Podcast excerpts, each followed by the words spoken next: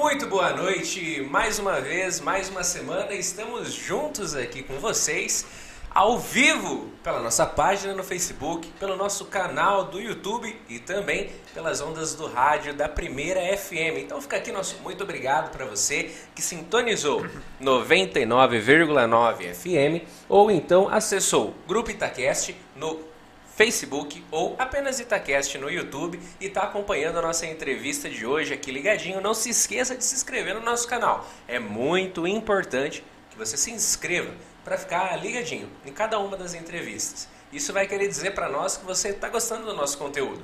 E isso vale muito para nós. Vale muito mesmo. Precisamos de você aqui fidelizado no nosso conteúdo.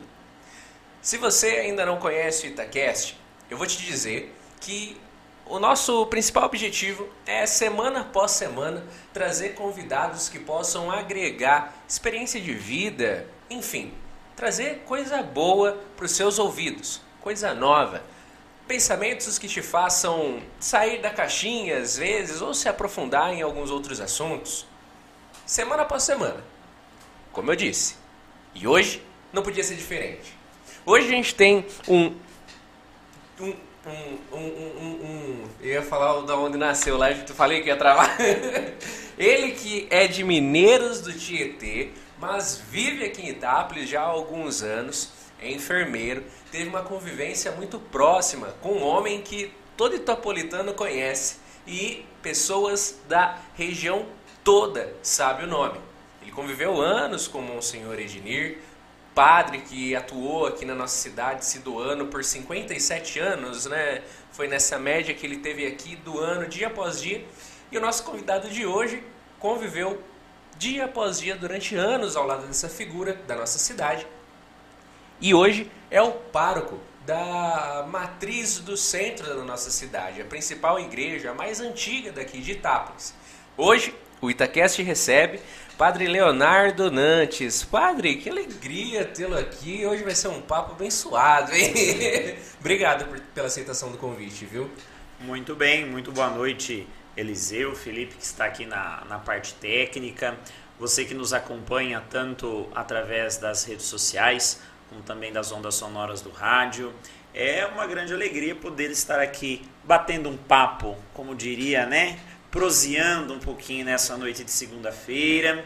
É, pois é, já estou aqui há um, um, bom tempo em Itápolis, né, há oito anos é, morando aqui, já me sinto quase que um itapolitano. Na verdade, é, já sou itapolitano, porque eu tenho o título de cidadão, né, então posso dizer que sou itapolitano.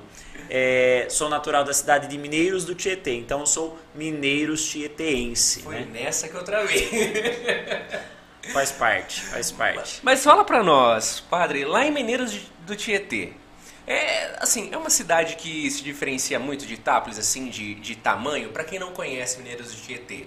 Assim, é uma cidade grande ou é uma cidade também pequena, assim, de interior? Como que é lá? Mineiros do Tietê, muitas pessoas confundem com Igaraçu do Tietê, hum. né? Porque tem o Tietê aí no nome. Mas Mineiros do Tietê é, é próximo à cidade de Jaú, fica entre Jaú, dois córregos, e próximo também a Barra Bonita. A cidade de Barra Bonita faz divisa com Igaraçu do Tietê, dividida pelo rio ali, né? Rio Tietê. Então muitas pessoas confundem, mas a minha não é Igaraçu, é Mineiros do Tietê. Mineiros do Tietê é uma cidade que tem aproximadamente, salvo engano, 12 mil habitantes por volta, né? Não tenho muita certeza. 12 mil habitantes. É uma cidade bem menor quando comparada a Itápolis, né? Itápolis tem por volta de 40 mil. É, então, é uma cidade bem pequena, uma cidade bem interiorana, é, tem a sua cultura baseada na, na, na cana-de-açúcar. É, é, uma cidade também bem religiosa, não tanto quanto Itápolis. Né? É, o patrono da, da cidade é o Senhor Bom Jesus, é, que tem a festa no dia 6 de agosto. É, e de lá que eu vim, né? Vim aqui parar nessa grande metrópole Itápolis. e poxa vida, que alegria para os itapolitanos, não é mesmo? O pessoal está aqui nos acompanhando. Se você quiser mandar uma mensagem aí para o Padre Leonardo, nosso chat é ao vivo, estou acompanhando aqui. O Felipe também fica ligadinho ali do outro lado. Você pode mandar aí sua mensagem, sua pergunta, seu oi para o Padre Léo durante o nosso bate-papo. Fique à vontade. Agora, padre, lá em Mineiros do Tietê, Hum. jovem Leonardo decide, de- termina a escola e decide escolher uma formação, uma profissão, algo do tipo. Você é enfermeiro também. E a primeira, essa foi sua primeira formação? Foi daí que o jovem Leonardo parte para os estudos? Foi para a enfermagem? Isso, na verdade, o que, que acontece? Né? A, a, a enfermagem, estudar na área da saúde, é, foi meio que um ocaso. Né? Então, o que, que aconteceu? Eu saí do, do, do, do ensino médio, então tinha ali 17 anos, e aquele negócio de mãe, né? Mãe sempre falava, vai estudar, vai estudar, o que, que você vai estudar, o que, que você vai fazer, etc, etc.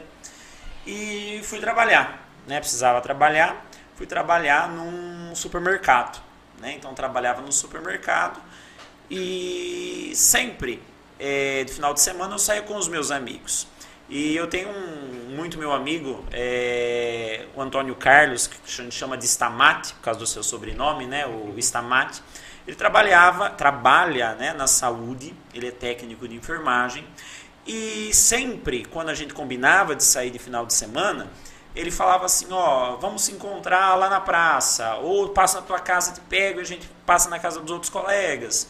E eu falava, tudo bem. Então nós marcávamos um horário, né? Por exemplo, 7 horas da noite.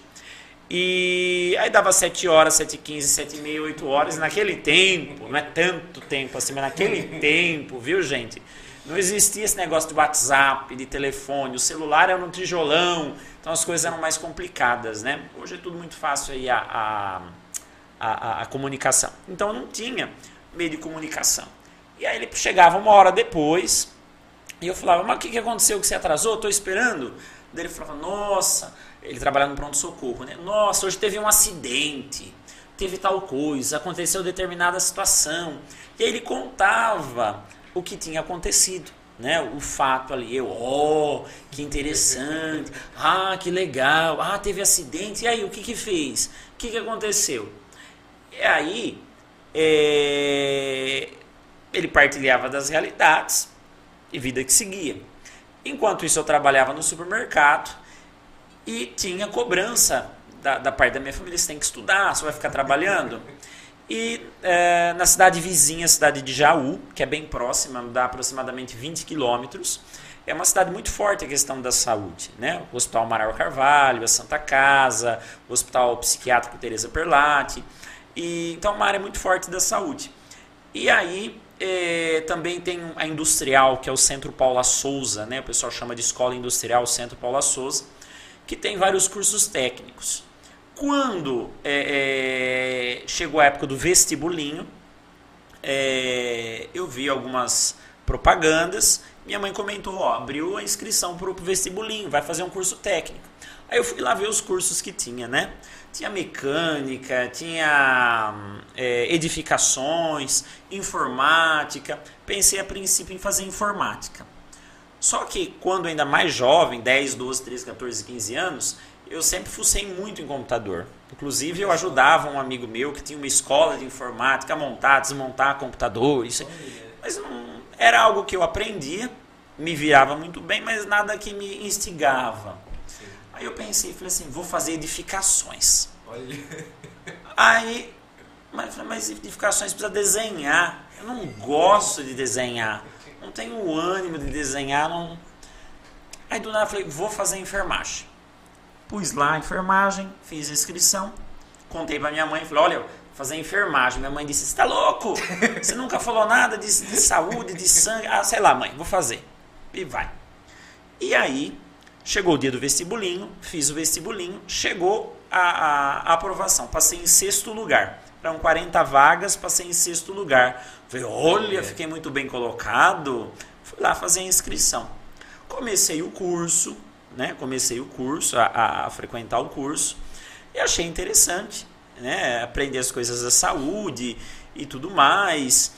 E o curso foi caminhando. No meio do curso, é, antes de começarem os estágios, né, de ir para o hospital, hospital propriamente dito, o que, que acontece? É, eu viajava com o ônibus de estudante e alguns colegas que trabalhavam na saúde, como segurança, motorista de ambulância, eles iam no mesmo ônibus também, porque estudavam. E o ônibus parava em frente ao pronto-socorro da cidade, o pronto atendimento, para ser mais preciso. Aí a gente chegava ali por volta das 10 horas da noite, 10 e meia, descíamos ali, e a gente ficava conversando entre os colegas. E aí o pessoal da saúde falava, ó, oh, você que está estudando, né, Leonardo, você que está estudando, é, é, quiser ficar aqui, ver a gente, então, eu comecei a frequentar o pronto atendimento, ainda de uma maneira bem precária, né, sem aprender muitas, muita coisa é, sem ter o arcabouço teórico, mas estava com o pessoal ali. Então eu via os atendimentos, quando chegava algum, alguma coisa, o médico vem, vem, vem, a, a enfermeira, o médico, não fazia nada, mas ficava observando. E aí comecei a caminhar. Ah, quando cheguei ao final do, do, do, do ali do, do, do, curso, né, podemos dizer assim, é, as minhas amigas do curso falaram assim, olha, nós vamos fazer faculdade. Faz também, Léo. Falei, ah, não vou, já estou terminando o curso, vou trabalhar, né? Ganhar dinheiro. E aí, por fim, falei, ah, quer saber de uma coisa? Vou fazer a inscrição, pelo sim, pelo não, né? Gosto. Fiz inscrição, passei no vestibular e aí comecei o curso. As bonitas que ali me instigavam a fazer o curso desistiram. Ah. Aí fiquei lá sozinho, né? Entre aspas. Mas já fiz um novo grupo de, de amigos, né? Sim. E aí comecei a formação para enfermeiro, né? Até então era auxiliar de enfermagem, nível médio, nível técnico. Comecei a fazer o nível superior. E ali dentro do nível superior, eu é, é, fui aprendendo. Na época era quatro anos, diurno, o dia todo, né? O curso.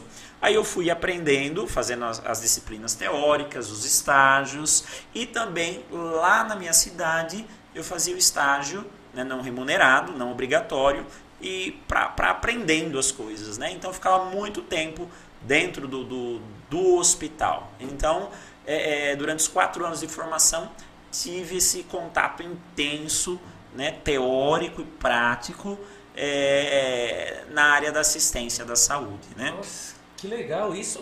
E essa, essa diferenciação da, do técnico em enfermagem, do auxiliar, para o enfermeiro em si, na prática, qual é, na, assim, no, no dia a dia, ali dentro do hospital, dentro do, do pronto atendimento, quais, quais são essas funções que ali no primeiro momento você tinha como auxiliar, mas depois adquiriu uhum. como enfermeiro?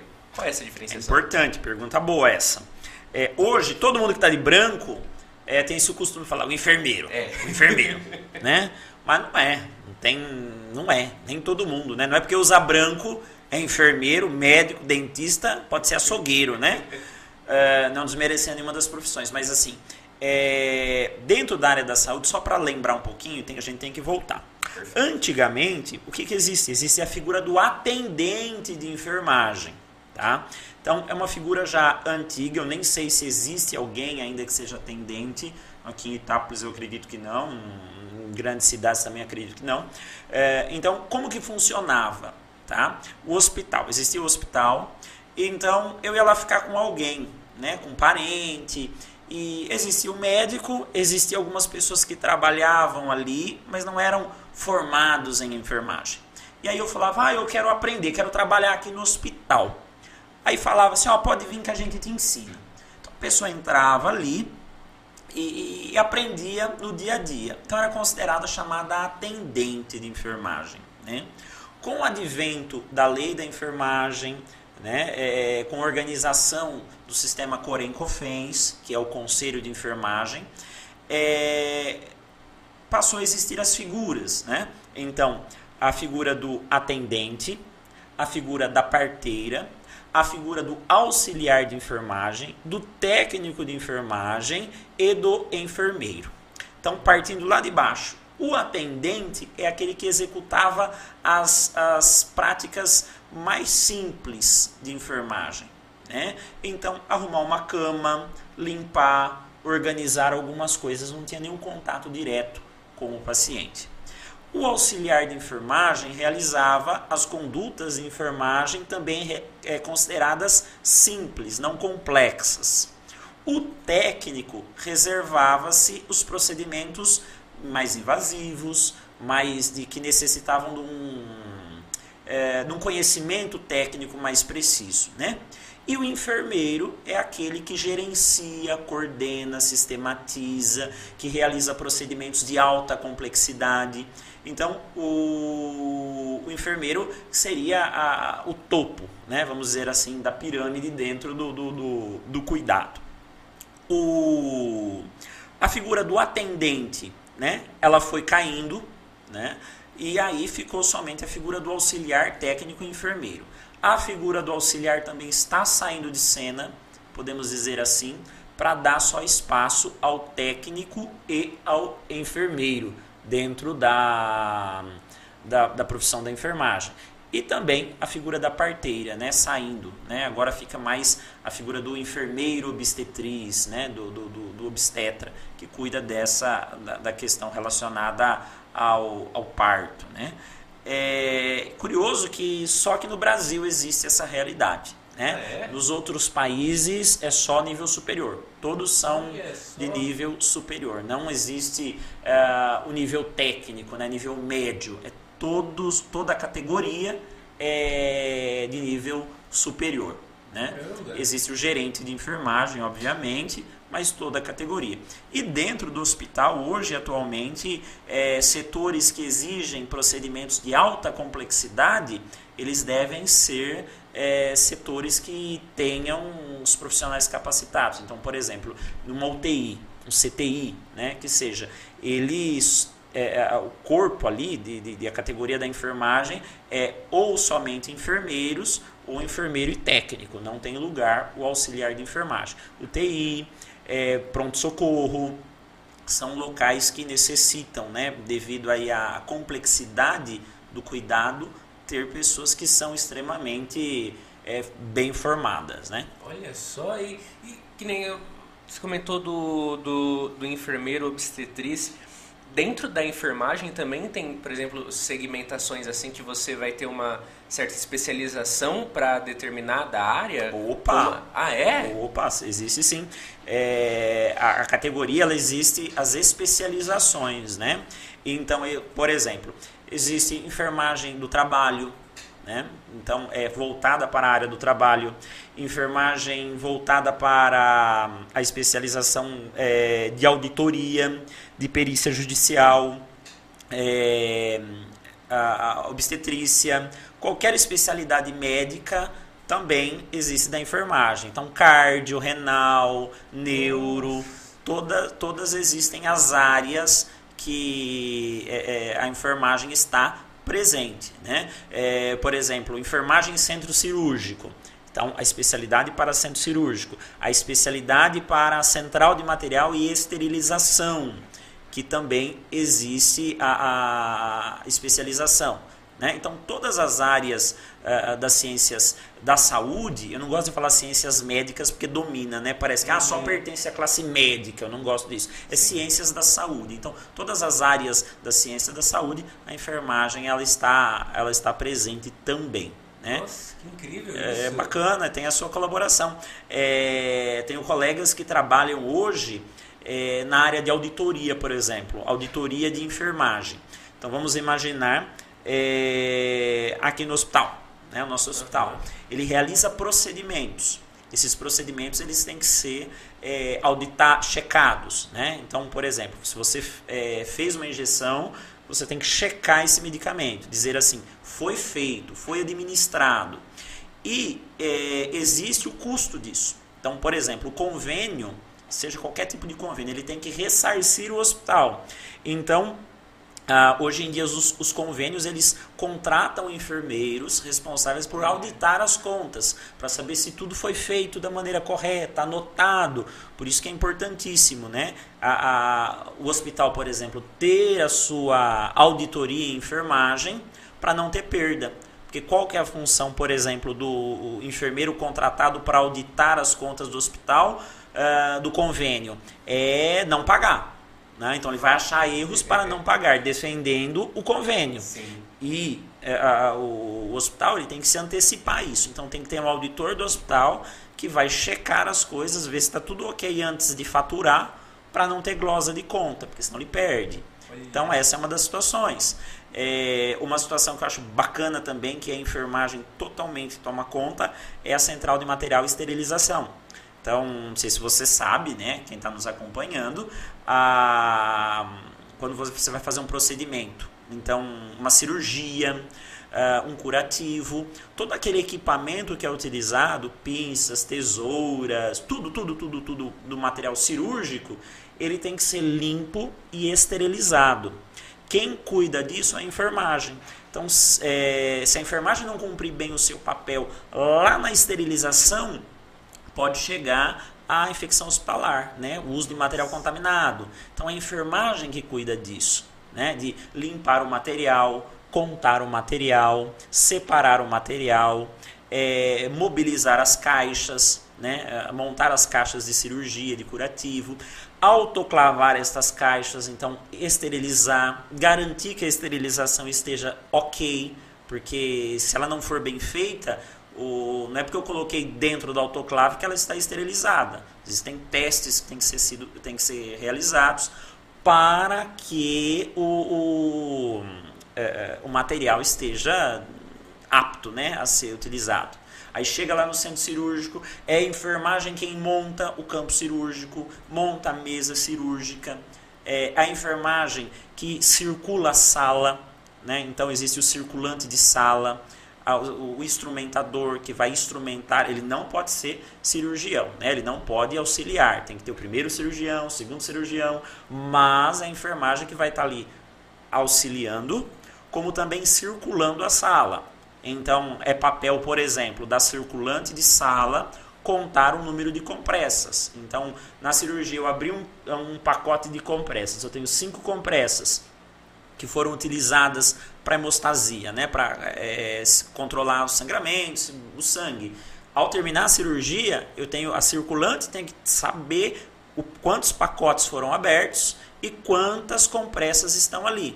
Então, ela tem que contar, tem que estar atento. Eu abri um pacote que tem cinco, terminou a cirurgia, só tem quatro. Cadê o outro? Pode estar lá dentro, né? dentro do paciente. Então, tem que contar. O instrumentador também tem que saber com quantas pinças ele começou e com quantas ele está terminando. Porque pode acontecer, a gente já viu essas situações né, de, de, de erro médico de estar tá lá dentro. Né? Então, tudo isso é a enfermagem quem cuida. Caramba, a enfermagem é uma, é uma área que vai desde um contato muito grande com o paciente até um preparo de terreno, assim, digamos, para quase tudo acontecer praticamente dentro de, um, de, uma, de uma santa casa, de um hospital, de um pronto atendimento. Que, que incrível isso, é... eu não é. fazia. Não, não só isso. Por exemplo, nós temos, e é a área do meu mestrado, a a, a, o PSE, né, que é o Programa Saúde na Escola. Porque às vezes a gente acha que a saúde só se faz dentro do hospital, mas não, existe a saúde também fora, né? promoção da saúde dentro é, desse contexto. A, a, a, a, enfermagem também vai, por exemplo, a, no posto de saúde, dentro da estratégia de saúde da família, ela vai até a escola, ela acompanha é, é, os pacientes em casa, né? Então, uma área muito grande. Existe a questão da docência também, que é do ensino. É, é uma área bem vasta, né? bem vasta, bem vasta. E eu estudo também, eu continuo estudando, porque eu gosto da área da saúde, é, o programa Saúde na Escola, né? que são as ações desenvolvidas na escola em vista da promoção da saúde. Não da saúde curativa, né? mas da promoção, que é muito mais que a prevenção, né? mas é a, a, a, a promoção enquanto autonomia do sujeito. Que então, incrível bacana. isso, muito bacana mesmo. Nossa, olha só, não imaginava que a gente se aprofundaria tanto em, em, nesse tema da, da enfermagem. Que incrível saber disso, muita coisa, nem ideia eu fazia, principalmente essa parte da, da espe das especializações, enfim. Bacana, bacana, bacana. Mesmo. A, a, hoje, a, a classe né, ela já adquiriu uma grande autonomia. É, fato que já existem regulamentações, até dentro do próprio Ministério da Saúde, que o, o enfermeiro ele consulta também. Né? Não é só médico que consulta. Todo profissional da saúde ele faz consulta, todos, né? Uhum. Eles podem consultar. E a enfermagem é diferente. Existe a consulta de enfermagem e hoje, por regulamentação, também existe a consulta de enfermagem dentro do, do, da unidade de saúde, em que o cliente, né, o usuário de saúde, ele não passa mais com o médico, nem precisa nem passar com o médico, mas ele pode passar com o enfermeiro para dar a continuidade. Então, prescrição de medicamentos dentro do programa, claro. Sim. Né? Prescrever medicamentos, acompanhamentos, solicitações de exame. Então, todo, tudo isso dentro da, da, do escopo aí da, da profissão, de nível superior, claro, do profissional enfermeiro. Que legal isso, muito bacana. E olha, agradecer principalmente também as pessoas que possibilitam que esse bate-papo esteja acontecendo, né, Felipe? Ah, e, e, que tudo isso possa cada vez ah, crescer mais e tudo depende de você que nos acompanha e também das pessoas que contribuem com esse projeto, como o, a Gisele Sambini Semijoias, que inclusive para quem está nos ouvindo tem cupom de desconto de 10% no site. Depois acessem o site da Gisele Sambini Semijoias. Vocês podem usar o cupom para compras acima de 300 reais cupom ITACAST10 e ter 10% de desconto lá no site da Gisele Sambini. Fica aqui o nosso muito obrigado e também para as pessoas que teve festa esses dias lá no, no São Benedito e, e foi hasteada uma bandeira. Agora faz padroeiro do Divino lá, tem que hastear também uma bandeira do Itaquest lá. Vamos! Aí a Alessandra e o Helder Talon lá da Lanchonete Beija-Flor cederam o espaço para nós. Hasteamos uma bandeira, o Carlinhos, né? Coisa de quem será? Coisa do Carlinhos. Tava lá nossa bandeira hasteada, na lanchonete Beija-Flor do nosso amigo Elder, da Alessandra. Fica o nosso abraço também para vocês. O pessoal tá nos acompanhando aqui. Alex mandou boa noite dele de toda, de toda segunda-feira. O Alex Souza, que já está aqui com a gente. E todo o pessoal que está nos acompanhando. Fica aqui o nosso muito obrigado. Ô padre, fala para nós. Formado enfermeiro. Você chegou a atuar por um bom tempo dentro do, de hospitais uh, como enfermeiro mesmo? É, atuação profissional, não. Né? É, formado, começar a trabalhar assim, não. Mas durante todos os cinco anos de formação, né, é, eu estava dentro do campo, né? praticamente 24 horas por dia, porque é como se fosse uma residência, né? Então, eu tinha aula de manhã, estágio à tarde e à noite eu ficava zanzando lá no pronto-socorro da cidade, né? É, terminado o, o curso, e aí que, que entra a parte da igreja, né? Eu, não foi do nada que eu fui para o seminário, né? É, eu sempre participei das coisas da igreja, né? Isso é importante destacar. Desde os meus 12 anos de idade, eu sempre tive participação na igreja, era acólito, coroinha, acólito, ajudava, sempre tive a participação na igreja. Quando eu comecei a estudar, a gente dá uma, acaba dando uma afastada porque tem os compromissos de estudo, Sim. etc e tal. Mas não deixei de ser cristão e católico, né? Então eu sempre participava das atividades da igreja. Quando eu estava terminando a faculdade, é, o padre Nilson, que foi padre aqui, uhum. né? Ele foi, ele, ele ficou padre e foi para a nossa cidade lá de Mineiros do Tietê. E aí um, um, um, colega meu lá da cidade falou, olha, você precisa conhecer o Padre Novo, inclusive eu falei de você para ele, que você ajudava muito, e etc e tal, ele queria te conhecer. Foi bem na época da quermesse de Santo Antônio, lá na nossa cidade. Eu encontrei o padre, me apresentou tudo, a gente conversou, e aí um outro dia ele falou: oh, vem tomar um café para a gente conversar. É passado um bom tempo, é, estava passando de lá, ele estava fora lá na secretaria. É, eu parei para conversar, falou: quer tomar um café? E a gente fez um bate-papo conversando, né? Falei um pouco da minha vida, das situações, dos encaminhamentos, tudo, é, da profissão. E ele falou: olha, você não tem vontade de ir para o seminário? Você não tem vontade de ser padre? Eu falei: olha, Vontade. Gostaria de conhecer, quem sabe por que não, né? Porque eu ficava muito assim no meu coração pensando, é, estou formado, gosto muito, vou trabalhar, mas se eu perder essa oportunidade, não trabalho mesmo. Agora não trabalho mesmo. É, tô saindo da faculdade, não tenho nada engatilhado. Por que não fazer uma experiência? Se não der certo, eu saio e vou trabalhar. Já tenho um diploma, estou formado. E aí, é, falei para ele: olha, se tiver algum encontro, gostaria de fazê-lo. Aí fiz, é, houve um encontro, fui fazer o encontro, não falei nada para ninguém, né? Falei, ah, tô indo no retiro. Fui fazer o encontro e lá o nosso bispo, Dom Paulo Sérgio, estava. Aí conversou com os meninos, todos que estavam lá, e chegou a minha vez de conversar. Eu falei da minha vida, da minha situação, rapidamente. Ele falou assim: Você não gostaria de ir direto para a teologia? que é a metade do curso de formação. Porque você já tem um nível superior, você já participa da igreja, né, etc, etc, etc. Eu vi que você é bem desenrolado, e isso a enfermagem dá, né, porque você tem que lidar com as pessoas.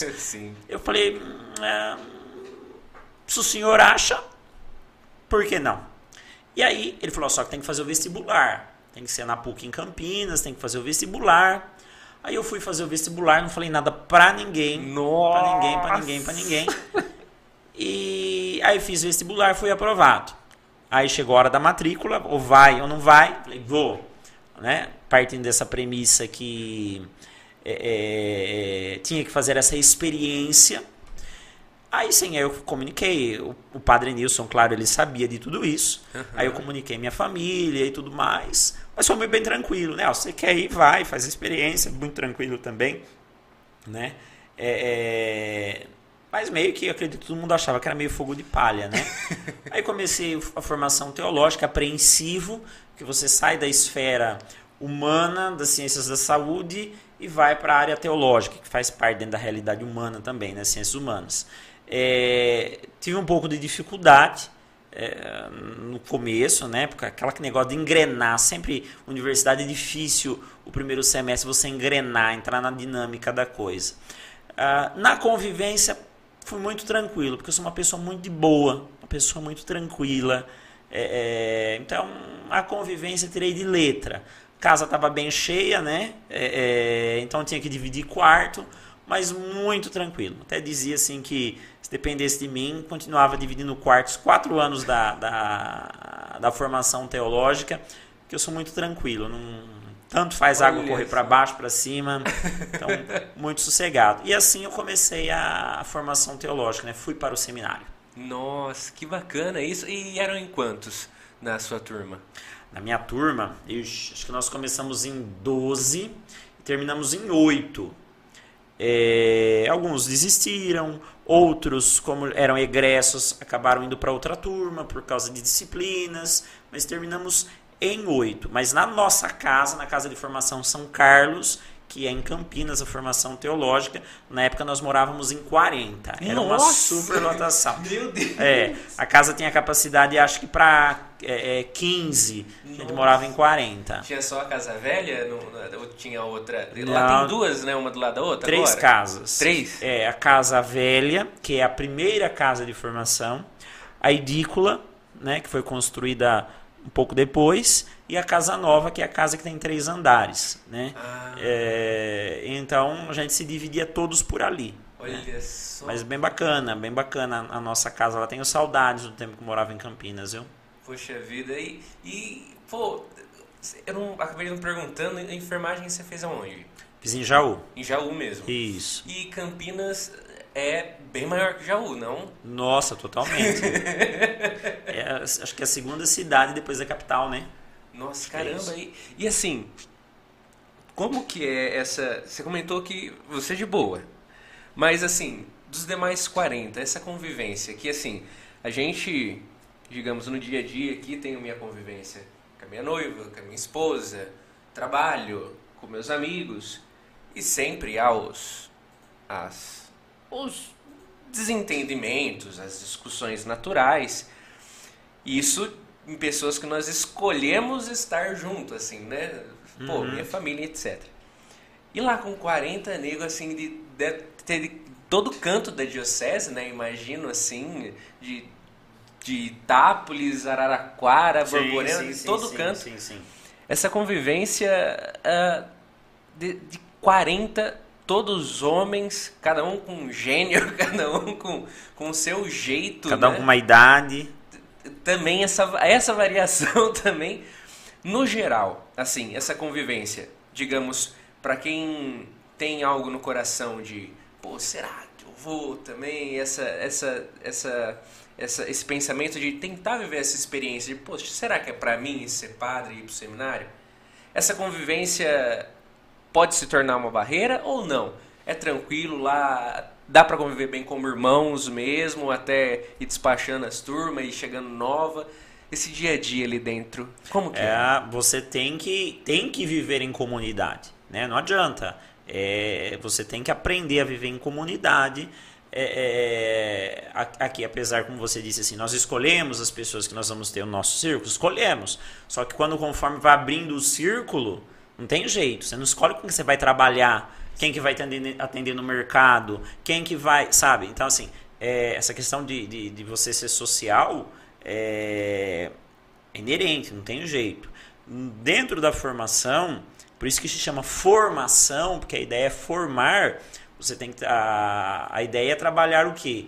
Né? As relações afetivas, as, as relações espirituais, né? relação humana, intelectual, são dimensões que são trabalhadas no seminário. Né? Por quê? Porque senão você deforma. Né? Infelizmente, muitas das vezes a gente acaba vendo essas situações que existe a deformação. Né? Então, é, não é simplesmente estudar, né? mas o jovem ele precisa ter a consciência que ele tem que rezar, ele tem que estar bem resolvido né, afetivamente, até nessas questões, de estar bem resolvido com a sua família, resolvido sexualmente, né? porque o sacerdócio não pode ser uma fuga. Né? Então, é, humanamente também, para não ser um cavalo com as pessoas. Né? É, é, então, compreender essa, essa, essa realidade.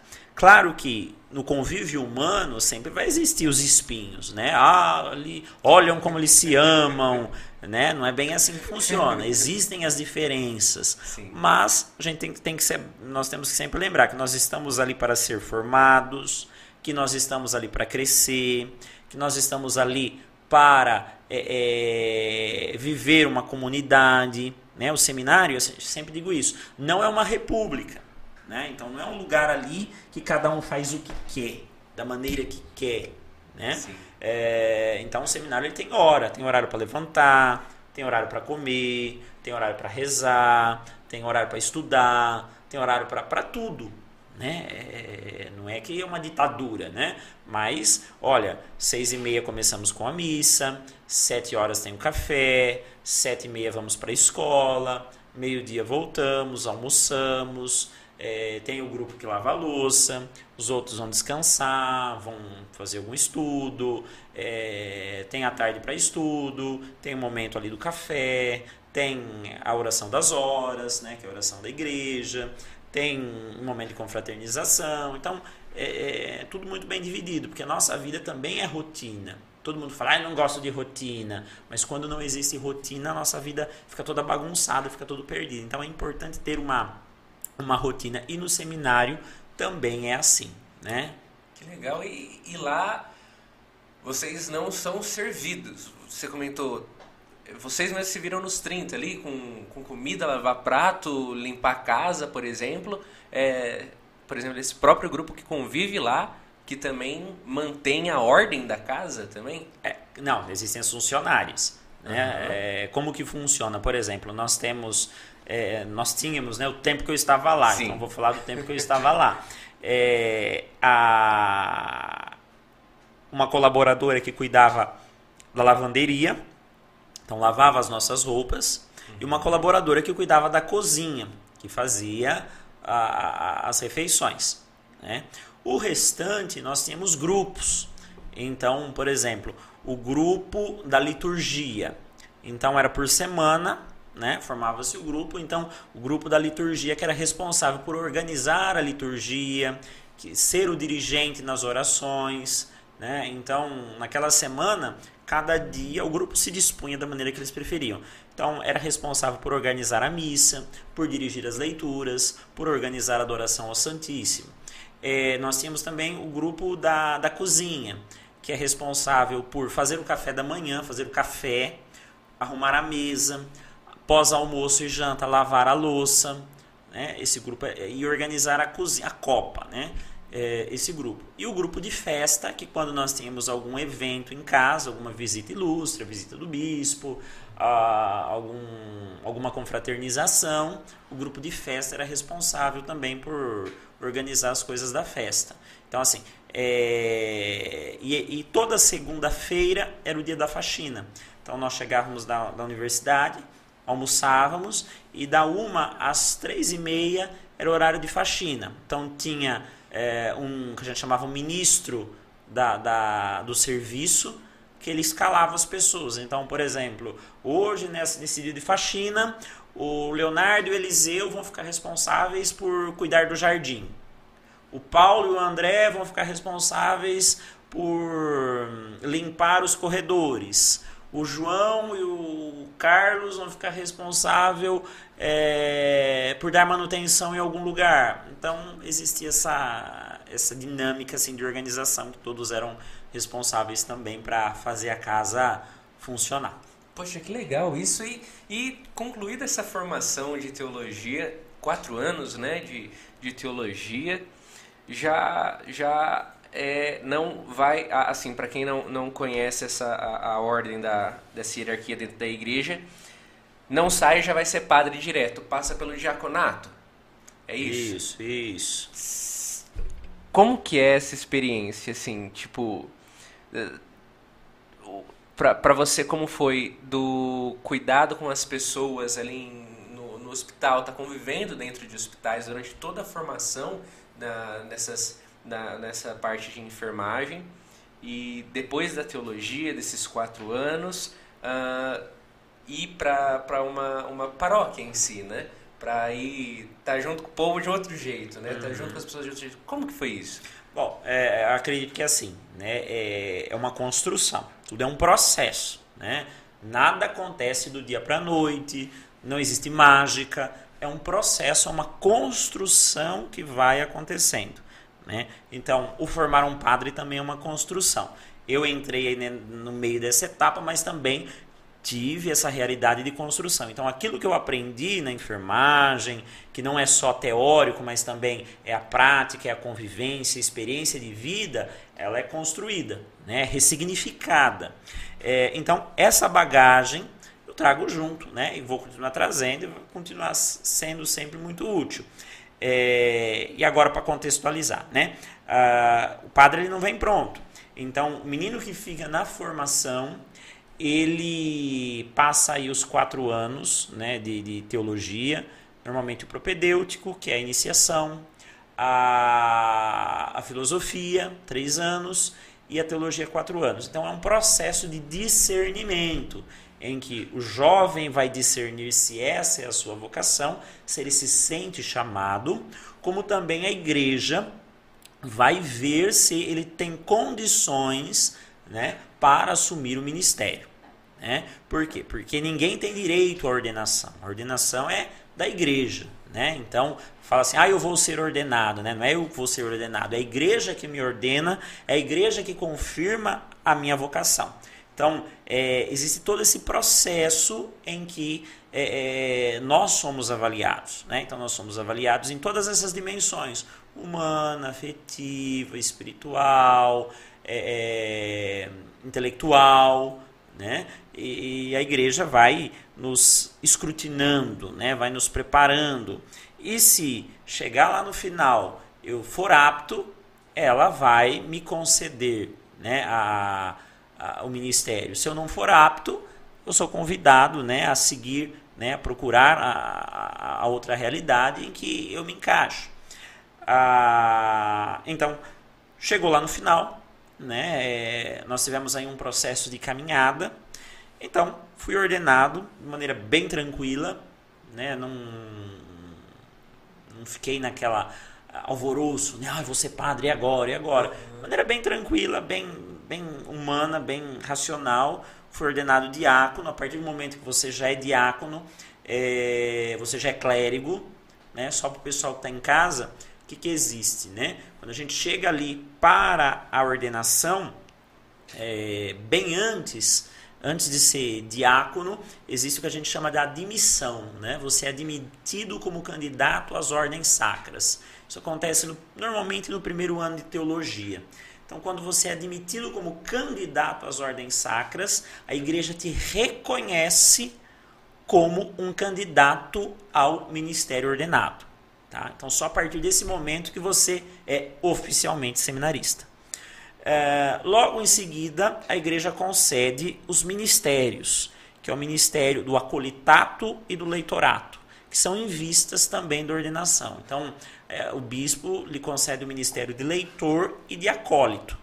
Né? Após esses passos, pode ser ainda que você seja desligado. Né? Não, não é garantido. Né? Ah, está garantido. Não. Após esses passos, ah, existe o que a gente chama do escrutínio, né? É, é, você é avaliado pela equipe de formadores, pelo colégio de presbíteros, ou são ouvidos os padres, os leigos, e se você for considerado apto, não digo digno, né? mas apto, é, ordenação é marcada. Né? E aí você é ordenado, o menino é ordenado diácono, que é o primeiro grau da ordem. Né? E o tempo mínimo é seis meses, o tempo canônico, seis meses que o diaconato nada mais é que o ministério do serviço.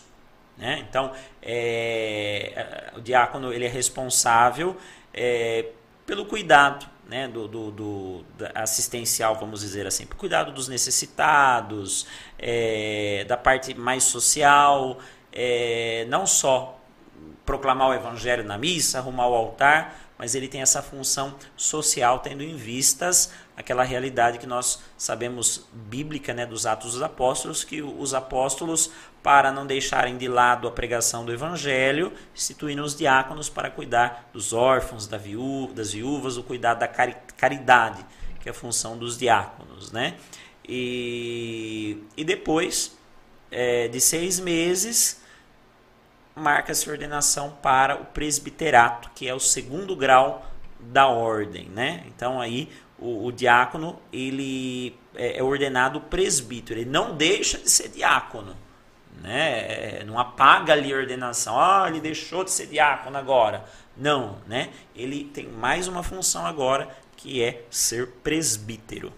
Que legal, olha só. E, e nesse tempo de, de diaconato, são vocês que escolhem onde, onde ficam, por exemplo? Não, não, não. É sempre o bispo. Né? O bispo, ele, como clérigo, né? você já tem responsabilidades, é, tanto pastorais, litúrgicas. É, é o bispo quem te provisiona, né? É designado para algum lugar a mando do bispo. Então ele fala: olha é, diácono tal, você vai para não sei aonde, diácono tal, você vai para não sei para lá. E você foi para onde? O meu diaconato, é, naquele ano, o nosso bispo ele deu a graça, né, que nós fizéssemos o diaconato nas nossas paróquias de origem Nossa, em legal. vista da ordenação. Então eu fiz em Mineiros do Tietê, na minha cidade. Então todo final de semana eu nem morava na casa paroquial. Morava, ficava em casa com meu pai, com a minha mãe, meu irmão. Então nós ficamos, eu fiquei em casa. Nossa, que bacana isso. A época era o Dom Paulo Sérgio. Dom Paulo Sérgio Machado, isso. O mesmo que foi o que lhe acolheu lá no, isso, no, no Isso, isso. Que bacana. E aí é preparado essa ordenação depois desse tempo mínimo de seis meses, ah, conforme você disse, o tempo canônico. E aí, ordenado padre. Isso. Continua onde está? Ou aí o bispo também muda mais a, o baralho ali. Já... É o bispo que manda, né? é o bispo que manda, é ele que tem o, o, o poder de, de provisionar os seus padres, o seu clero, ele tem que ver a necessidade, né, pelo bem da igreja, onde é necessário ter o padre ali, né, ou o diácono. Então é ele quem vai fazer essa a gente brinca, a gente fala, né? Ele que faz esse xadrez, né? Porque tem que às vezes tirar um no lugar, põe no outro, tira daqui, põe ali. Então isso é natural na igreja, né? Sim. Muitas vezes as pessoas não compreendem que a, a, a, mudança de padre faz parte da dinâmica da igreja, né? É salutar, é bom isso. É, então, logo depois de ordenado, o bispo provisionou a todos, né? Eu e meus colegas, e no dia da ordenação ele falou: Olha, Padre Leonardo, você vai para Itápolis, vai lá cuidar do Padre Edenir. Falei, tá bom, Olha, vou lá. foi ordenado e já foi mandado pra cá. Isso, eu, já, eu vim pra, com uma semana de padre pra cá. Olha só. Queria ter tirado férias, mas o padre Denir não deixou. E você já conhecia o Padre Denir? Hum, só de nome. Só de nome, é, mas assim, nunca tinha conversado com ele. É, porque Itápolis é mais afastada, né? E ele por ser de idade, isso, aquilo. Então, muitas das vezes nos encontros da diocese, as atividades, era tudo muito corrido para nós. A gente não tinha contato assim com Sim. todos os padres, né? Porque são muitos. Então não tinha o contato. O Ednir eu conhecia de vista, de nome, até a gente brincava, né? Que ele pare- parecia o Costinha, né? Ah, Quem não conhece o Costinha, depois coloca no YouTube aí, Costinha, né? Da, da, da loteria. E aí vim, vim pra cá, é, a princípio para conhecer. É, aí ele me pediu que eu viesse por causa dos compromissos, outro padre estava indo embora. E aí eu tive que meio que cortar minhas férias. Falei, não, então não vou tirar férias, vou para lá. Aí eu já vim de mala e cuia de mudança. Cheguei aqui, salvo engano, no dia 3 de dezembro. De mala e cuia, 3 de dezembro de 2013, Caramba. ao meio-dia. Nossa. E aqui a, a, a matriz do centro?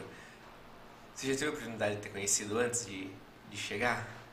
Eu passei daqui quando eu vim trazer o meu convite de, de ordenação. Olha né? só. Quando eu vim trazer meu convite de ordenação. Como é uma igreja grande, né? Misericórdia. Pois é, eu falei, nossa, que grande, deve dar tanto trabalho. E eu sempre digo isso, né? Algumas pessoas sabem, eu falo, Deus me livre vir para Itápolis. Uma coisa que às vezes eu, eu, eu pego brincando, às vezes a gente viaja bastante, né? Pra ver igreja bonita, vários santuários e tudo mais. E a gente, acho que pelo convívio diário, né, aqui a gente acaba que esquece que no nosso centro tem uma igreja linda como essa, né? Toda pintada e com, com pinturas lindas de, de passagens bíblicas, enfim. É tudo muito bonito, né? Pois é, primorosa a nossa igreja, primorosa, um primor. e que, que demais isso. E, e aí? Chega aqui, Padre Leonardo, uma semana ordenado, um, um, um padre ali recém saído do forno ali, pronto para estar na ativa, e cai com, com o Monsenhor Ednir, um, um padre mais de idade. Há uma, uma quebra, assim? Porque imagino que talvez a diferença de idade ah, você tenha um gás que talvez o Padenir eh, não tivesse. Ah, exist, existiu isso, assim? Ah, ou como que foi esse primeiro contato?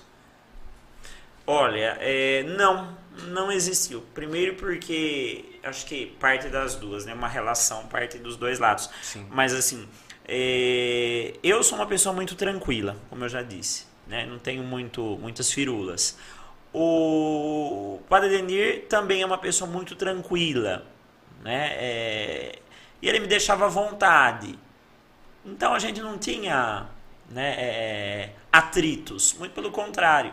né? A gente teve ali um, um entrosamento tão grande que a gente não tinha problema. Então muitas das vezes alguma coisa que ele pensava, já pensava, a gente só de olhar a gente já se, se combinava, pensávamos parecido, comíamos mais ou menos a mesma coisa, o que ele não gosta eu também não gosto. Olha. Então é, é, a gente deu super certo nesse sentido. Nas questões pastorais, pelo padre Denir sempre trabalhar com um padre, sempre ter um auxiliar, é, sempre ele foi muito tranquilo, né? Então não existia uma competição, que muitas das vezes acontece, existe uma competição entre os dois padres, né? E ali não existia. Ele tinha a parte dele, eu tinha a parte que me cabia e as coisas caminhavam muito bem, né? Então com muita tranquilidade. Nossa, que, que mais isso? E, e assim, essa. O Padenir tem essa fama na cidade, né? De tanto pelo tempo que ele teve aqui, né? eh, Ele. Eh, Aquele negócio. Batizou, ah, fez a primeira Eucaristia, tava ali na. Casou, na crisma, batizou casou, dedos fios, enterrou. Foi, é um ciclo, né? Ele, É. ele fechou os ciclos na cidade, É, né? sim. Ah, e assim, e sempre foi uma figura queridíssima por todos os itapolitanos, até por figuras que, que não, não fossem católicas ou cristãs, Sim. enxergavam nele, né? Algo, ah, algo diferente, algo que chamasse atenção, algo que, que fosse especial. E a convivência do dia a dia com ele? Ele, assim, tinha, eu digo, excentricidades, talvez, ou era. Não. Normal? Uma pessoa. Bom, primeiro, né? É, santa, isso não tenho dúvida, você que está em casa aí, ó, preste atenção.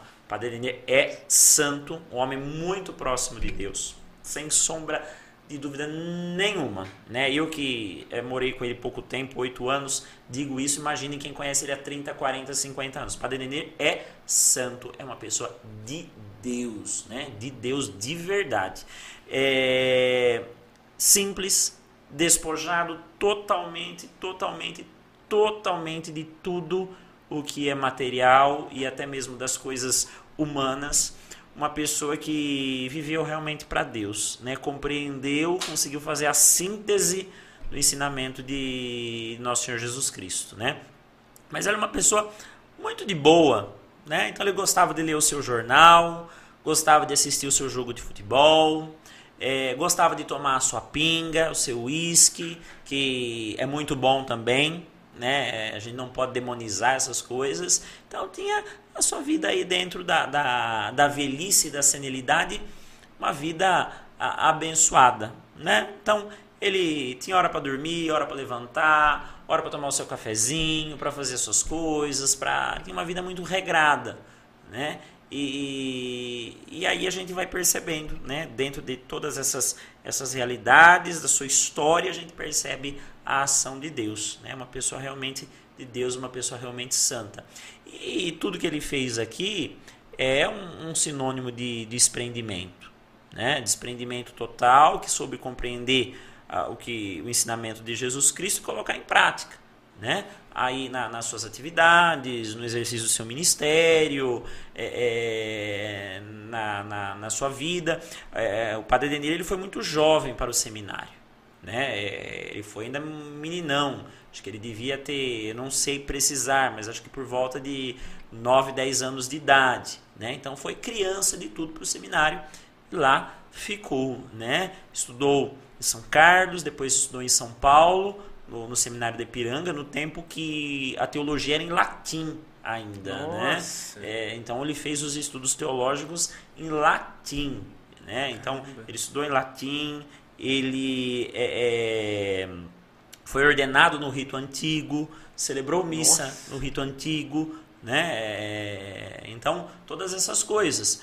E apesar de todo esse arcabouço né, da, da, da, da, da antiguidade, da tradição, é um homem foi um homem à frente do seu tempo. Né, à frente do seu tempo, um homem visionário que, que não se prendia né, as coisas do passado, ou a, a, aquelas coisas de padre rabugento, de padre chato, ou voltado. Não, sempre à frente, à frente, à frente. Uma pessoa de Deus, uma pessoa 10, né? Então. Eu não sabia que ele tinha sido ordenado no rito antigo, que assim, não tinha feito as ligações de idade, né? Sim. Que ele teria vivido na época do rito antigo. Caramba, sim, ele. Sim. Esse viveu história. É, né? é, é, quando ele foi ordenado, ele estava em vias do concílio, né? 65, 66. Nossa. Então, ele pegou toda essa fase, hein? toda essa, essa, essa mudança, né? Toda essa realidade. Caramba, que demais. Isso o pessoal está nos mandando aqui. Eu vou ler aqui brevemente de algumas Opa, pessoas, que tem bastante lá. pessoas. O pessoal tá, tá. Tem bastante gente assistindo a gente aqui, ó. Deixa eu ver aqui, da Maria Prats manda aqui, que lindo relacionamento de vocês, louvado seja nosso Senhor Jesus Opa, Cristo. Um beijão, Maria. Também a, a a Valquíria Aravec, Amanda, nosso santinho, assim nós os tratamos. Oi, Val, um beijo. A Val cuida dos meus dedinhos. Beijão, Val. o Renato Amaral, nosso santo, Monsenhor, o, o Padre Dinir. Renato, esse é o esse é o meu advogado. Isso eu tenho que falar também. Isso, fala bem do Renatinho aí. Renato tá fazendo júri, né, Renato? Vamos soltar todo mundo. Vamos lá. e aqui no Facebook, no YouTube também, por outro lado, Matheus Braciari mandando o oi dele aqui. Oi, Matheus. A, a Nilva Lopes também mandando aqui, Nilva. falando que está adorando a entrevista. O Alex, como eu disse, mandou boa noite para nós. Tereza Brevili... Opa, Brevigliero mandando o oi dela aqui também. Oi, Teira. Isabel Renesto mandando o oi dela também por aqui. A Isabel. A Maria Lamas, sem sombra de dúvida, ele é santo sim. Ela manda Isso, aqui tá para nós. A Vera Lúcia Muniz Machado manda boa noite dela, assim também como o Lucas Braciari manda o boa Luquinha. noite. A, a, a Valquíria mandou um beijão pra você, ela mandou aqui agora. Opa, peguei aqui, Val. E o Batata também manda boa noite dele, o Guilherme Batata lá de Itapinas. Valeu, Batata. E o Batata aproveitando, ele que é patrocinador aqui do Itacast, Batata Cereal, com compra, venda de legumes e verduras em toda a regi macro região, assim. Onde você quer que ele vai, ele vai. Batata é o cara. Batata vai ser entrevistado, inclusive, mês que vem. Eu tô esperando as fotos dele, que ele só me mandou foto beldo. Aí eu não dá pra usar, Batata. Mas ele vai me mandar a foto pra gente poder montar a agenda do mês que vem pra vocês. E o pessoal tá mandando aqui pra nós ainda. Boa noite, oi pra você, Padre Maria Cecília da Cunha de Freitas. Manda o oi pro Maria. senhor. Ah, Adriano Ribeiro manda o oi aqui, fala show a entrevista. O Geraldinho Favre também manda boa noite pro senhor. A Fátima Gazeta manda também o boa Boa noite. noite, Diz que Geraldo. Boa noite, Fátima. a entrevista está muito linda. E olha só, a família Amaral tá aqui nos acompanhando, hein? O Pedro, filho, o Pedrinho Filho, Sim, sim. manda aqui para nós. Nosso Monsenhor não poderia ter um fiel escudeiro melhor. Opa, obrigado a toda a família Amaral. O Padre Leonardo nos aproxima de Deus com o seu jeito simples de vivenciar o Evangelho. A Maria Prates manda, nosso querido Monsenhor Ednir, nosso santinho, quem o conheceu não teve como não amar. Neuzeli Fernandes manda boa noite. E a Giovana da Silva Trabuco manda, adorando a entrevista, tive a honra do Padre Leonardo celebrar meu casamento. Dia muito especial. Opa. Fábio Francisco Torre também mandando aqui, ótima Fábio. entrevista. O Fábio é jogador de xadrez, hein? É? Opa. Olha só! Que Fábio? É o Torre, o Fábio Torre. Olha aí, Ele. inclusive tá a fotinha de xadrez aqui. É, opa, tá vendo? Olha, e, e assim, vem pra cá conviver com o senhor Ednir. Ah, na época, padre, né? Ele tinha apenas o. o- Cônego. Ele era cônego. Cônego. Com cônego Ednir. Então, e tem essa convivência. Itápolis, ao que a gente aparentemente sabe, o que a gente vê, assim, que os padres dizem, uma cidade muito bem vista quanto a essa religiosidade, né? Aparentemente um povo muito apegado a Deus e de fé, né? É isso mesmo? Essa impressão que, que você tem como É. padre aqui? É. Itápolis é uma cidade diferenciada nas questões da fé. É claro que, como eu disse eh, anteriormente, né, a gente tem que entender a tudo é uma construção. Não é do nada que Itápolis tem toda essa fé. Aqui a gente tem que considerar a presença franciscana, né, os franciscanos que aqui tiveram, é, toda, toda essa construção que eles fizeram de devoção e a continuidade que o Monsenhor deu, né? É, é, então, isso ele já tinha comentado algumas vezes comigo, que na igreja a gente nunca pode tirar as coisas. A gente sem, o que está dando certo a gente tem que continuar e aprimorar, né? É, então eu falava assim, ah, os padres que chegam quer tirar as coisas, não pode, né? Tem que deixar, porque se está acontecendo, se está caminhando, né? Tem que continuar. Se não for de Deus, vai se acabar por si só.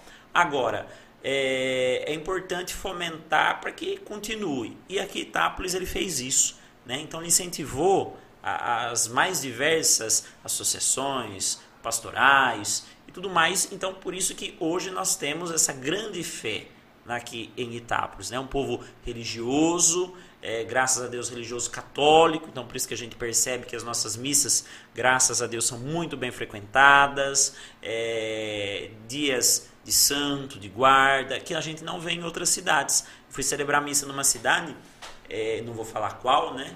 E aí eu estava lá na sacristia, a, a ministra disse assim, olha padre, hoje que o senhor está aí, nossa, tem bastante gente, a igreja está lotada. Eu falei, olha, louvado seja Deus, que bom, graças a Deus. A hora que eu entrei assim, né, da igreja, era três ali, dois ali, cinco ali, quatro ali, aquele mundo de espaço vazio. Falei, meu Deus, isso é lotado. Nossa, padre, tá cheia, teve que colocar Nossa. mais hóstia. Eu falei, meu Deus do céu, né?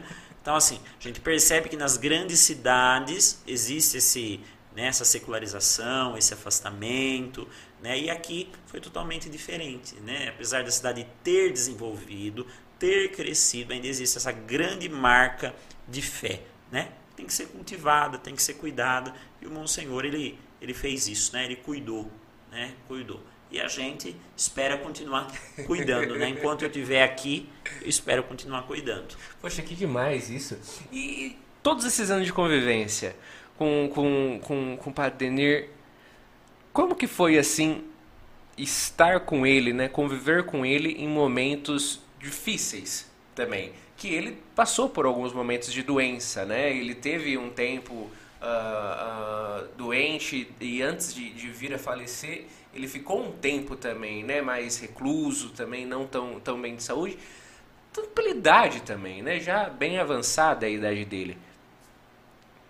Você acredita que essa, essa, essa sua primeira formação na área da saúde contribuiu para poder dispor de cuidados melhores ou mais atenciosos para o Padre Denir? Você acha que isso te, te ajudou na, no dia a dia junto dele?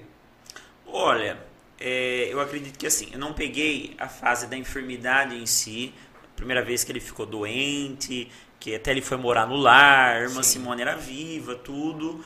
É, então eu já cheguei, ele já estava, abre aspas, bem, né? Uhum. Fecha aspas. Ah, então, quando eu estive aqui, ele já tinha a sua idade avançada, né? mais de 70 anos, e a gente foi caminhando junto, trabalhando dentro das limitações dele. Às vezes ele falava que não estava bem, com dor aqui, dor acolá, é, refluxo, isso e aquilo, mas tudo dentro da normalidade. Né? Com o passar do tempo, é, a gente foi percebendo que isso é normal, o ciclo natural da vida, né? Ele foi decaindo, foi decaindo, decaindo, até que é, é, ele começou a ter a, a que a gente chama de dispneia, né? Que é uma dificuldade respiratória. Nós fizemos alguns exames, junto dele acompanhei, é, e aí é, foi diagnosticado né, com fibrose pulmonar. Né? Então, essa é uma doença degenerativa, uma doença que não tem o que se fazer. Né? Então, é complicado também porque a gente sabe, né? Então, onde vai terminar a coisa? Né? Então, muito difícil. Mas a gente estava ali cuidando, acompanhando, ajudando. É... Mas respondendo a pergunta, sim, eu acredito que a, a, o exercício a, a formação, né, o ser enfermeiro de formação, me ajudou muito a cuidar do Padre Denir, não só dele no momento de, de enfermidade, mas também de conduzir os trabalhos no, na, na, na, Associação Lar São José, né, que nós temos o nosso asilo, então para poder orientar as coisas, encaminhar as coisas. Né? É, fato que é interessante que, como eu disse, é, eu nunca tive a pretensão de ficar em Itápolis, né? É, sempre quem me conhece bem sabe que eu gosto de agitação. Então, eu gosto de cidade grande, eu gosto de estar no meio do movimento, eu gosto de estar zanzando. E quando eu vim para cá, eu falei: bom, eu vou para lá para ajudar o padre Enir, é, mas todo padre fica lá um ano, um ano e meio e troca, né? O bispo troca. Então, eu vou ficar ali um ano, um ano e meio, e aí eu vou para outro lugar. Então vou fazer minha parte também e vamos que vamos.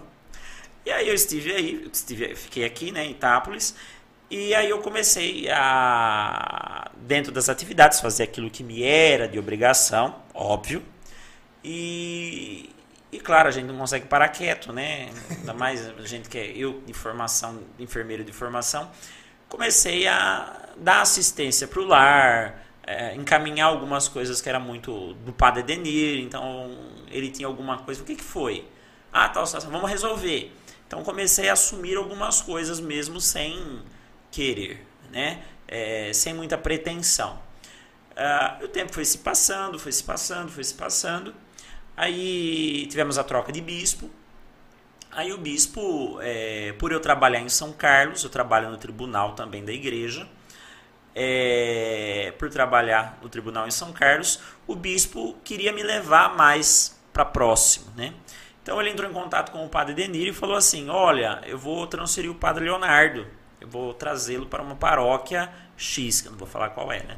Eu vou levá-lo para tal paróquia. Aí o padre Denir ficou inquieto. Né? Ele falou: Não, não pode levar ele. né?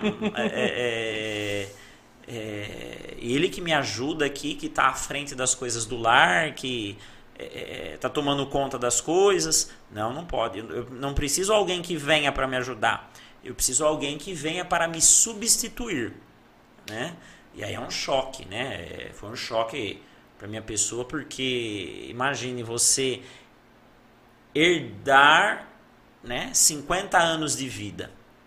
Né? É um negócio louco isso. Sim. Né? Imaginou você ali herdar é, uma né? Imagine um negócio de pai para filho, né? uma empresa do seu pai, né? que ele tá, lhe deu a vida toda ali e, e você vai receber aquilo. Né?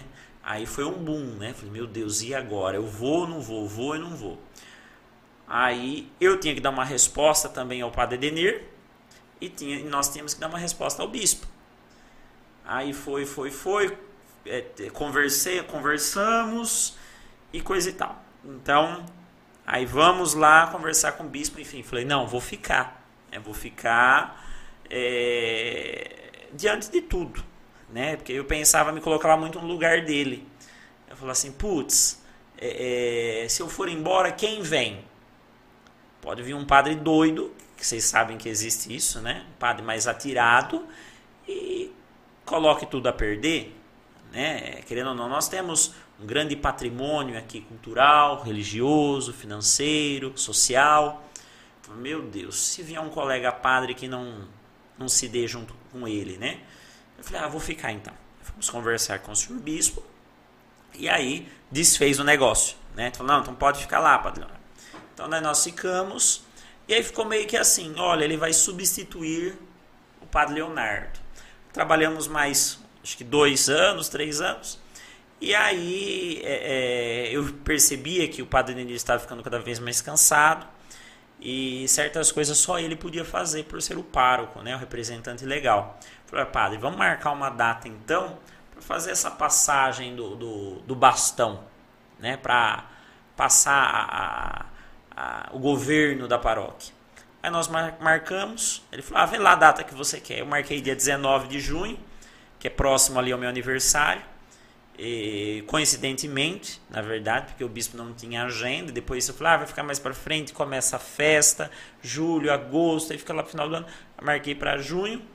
É, o bispo veio, me deu a posse, né, que foi um evento na cidade, né, porque foi a aposentadoria do padre Denir, né, que ele me passou e ele até brincou, né, que na, alguns dias antes ele me deu um abacaxi né? Aquela, aquela, uns abacaxizinhos assim, que é uma jarrinha, um copinho, um saleiro. E me deu esse presente, o abacaxi, né? Que simbolizava, ó, oh, o que, que você vai pegar? Um grande abacaxi. E, e aí, tomei a posse, assumi os trabalhos, né, oficialmente, mas continuamos algumas coisas a mesma coisa. falei, olha, padre, não é porque eu sou o pároco que o senhor vai deixar de fazer. Pode continuar fazendo as coisinhas que o senhor fazia. Mas é interessante porque ele, depois que eu assumi, ele se colocou no lugar é, dele, né? Então, tipo assim, não sou eu mais quem dou as cartas. É o padre Leonardo. Então, tudo que tinha que se ver, o pessoal mais próximo sabia disso, sabe disso. Que, olha, não sou mais eu quem resolvo. Padre Leonardo. Então, veja lá com ele. Ah, isso não é mais comigo, é com o padre Leonardo. Né? Por mais que ele cuidou ali 50 anos, né, cuidando de tudo, sendo a referência, ele falou: não, não sou mais eu. Agora é ele. Né? É, e essa transição foi muito natural. Né? Muito natural. Claro que de minha parte eu fiquei com né, aquele medo, né, aquela responsabilidade. Mas a gente foi caminhando, né? E que desapego realmente dele, né? Ele poderia ter segurado o osso, por exemplo, até o falecimento, né? Entre aspas, não teria obrigação nenhuma, né? Poderia ter falado, ah, já que o bispo que é o Leonardo lá na outra paróquia, deixa que vai, então aqui eu vou me virando nos 30 e, E caramba, que desapego dele de depois na prática esse esse colocar-se no lugar, né, de entender agora não sou mais eu, mesmo depois de 50 e poucos anos sendo, sendo o centro, né, querendo ou não, assim, da, da, da do, do, do, poder, né, digamos é, o assim. O pároco é o, o cabeça da comunidade, né, o pároco, ele é colaborador do bispo, né, então é ele que representa ali o bispo, né, a pessoa do bispo na comunidade, é, o pastor próprio né, da comunidade. Então é ele quem conduz a, a, a, a tudo, né? A parte litúrgica, a, parte espiritual, a parte financeira, as festividades, é a figura do padre, né? E também padre é o, o pároco, é o representante legal, junto à Receita Federal, junto às instituições públicas, bancárias. Então, abriu mão de tudo, né? Nesse sentido de, é de colocar-se no lugar, né? Olha, agora é o menino que está cuidando, não sou mais eu. Bonito isso, né? Muito bonito mesmo.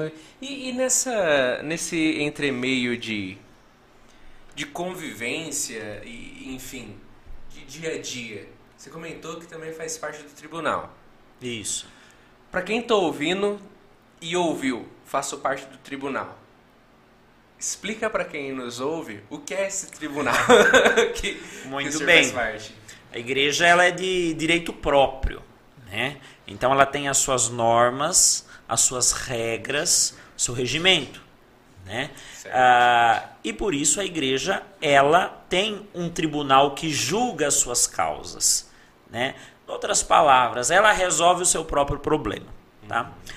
É, desde o tempo do seminário, então quando eu estava na teologia, o meu reitor era responsável pela parte jurídica canônica da diocese, o padre José Edmilson.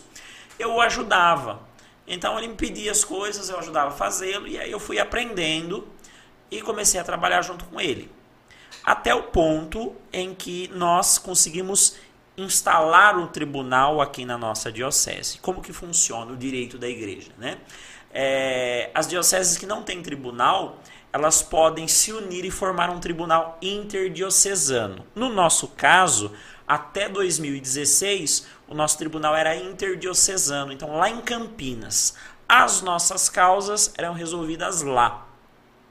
Como nós tínhamos pessoal formado, né, uh, nós pedimos para Roma autorização para poder ter o nosso tribunal aqui e nos foi concedido. Então, nós abrimos o nosso tribunal para julgar as nossas causas. Quais são as causas que o tribunal julga? Né? Julga as causas matrimoniais e as causas administrativo-penais. Né? Então, coisas relacionadas ao clero, as coisas que são de interesses da igreja. É, então, eu estou nesse meio, né, ajudando a trabalhar no tribunal. Ah, o bispo, né, o tribunal é o bispo. Então, só para você que está em casa entender, né, o bispo ele tem o poder judiciário, executivo e legislativo.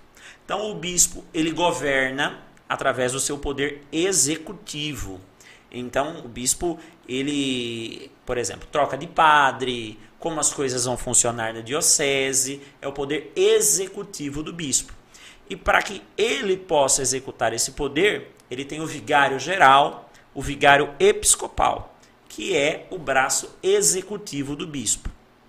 Ah, o legislativo é para ele, porque o bispo não fica legislando a toda hora, a todo momento, emitindo leis e decretos. Né? Então, o legislativo é dele. E o judiciário, ele também tem o vigário judicial, que é o braço da justiça, é que julga, que decreta, que sentencia. Então, aí entra o tribunal. Né? Então, o vigário judicial é, juntamente ali com o tribunal, é, compõe a, o braço jurídico, judicante da diocese. E eu faço parte dentro dessa realidade. Então, por exemplo, uma pessoa que se casou né? É, ela pode, ela casou, depois ela se separou por N motivos.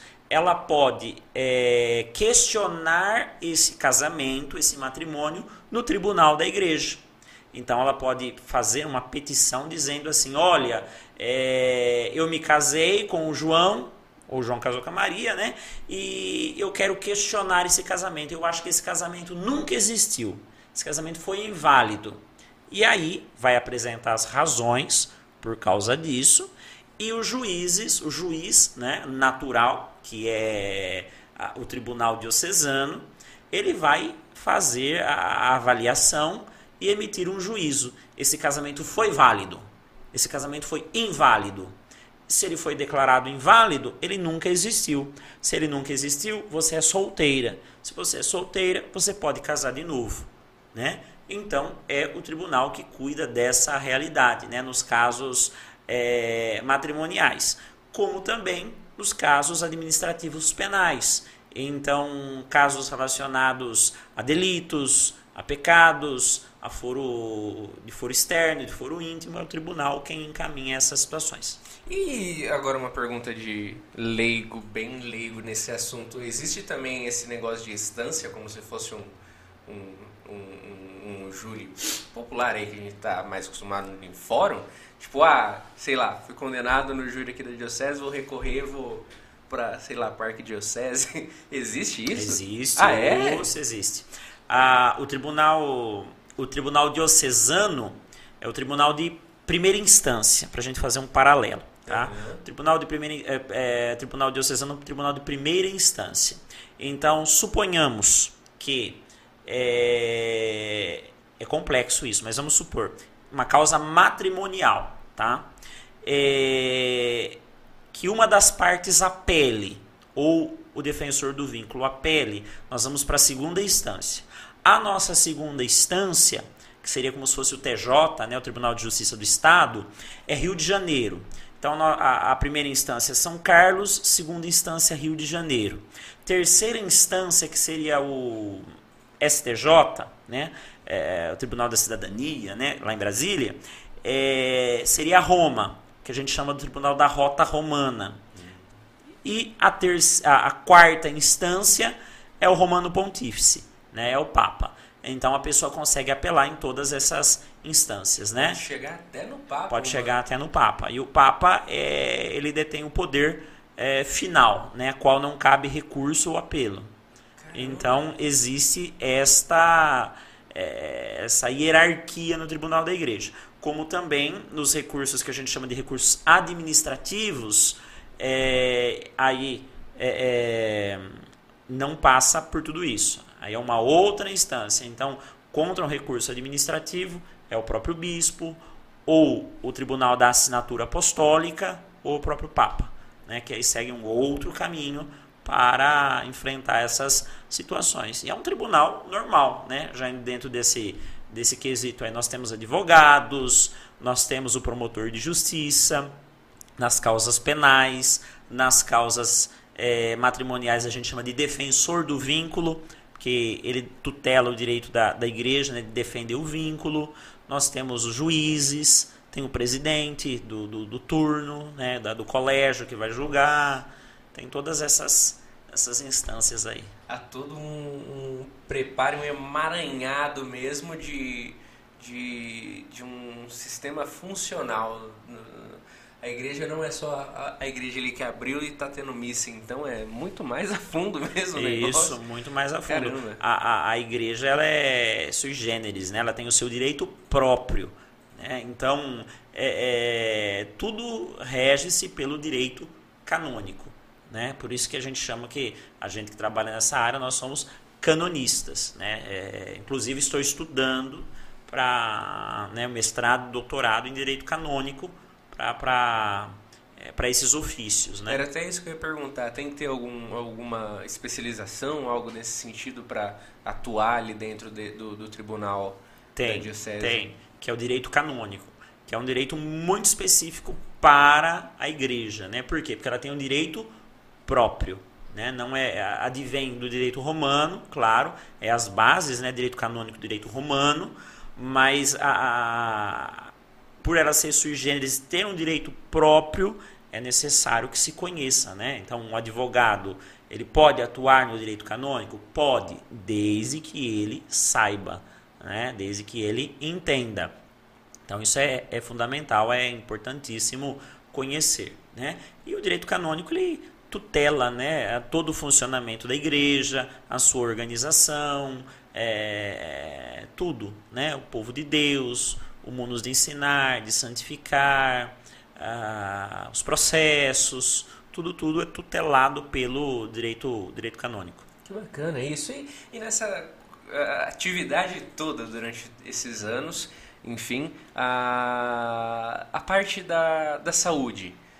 Você continua estudando, continua se aprofundando também sobre a parte de enfermagem, enfim, essas, essa, essa parte da saúde do corpo humano?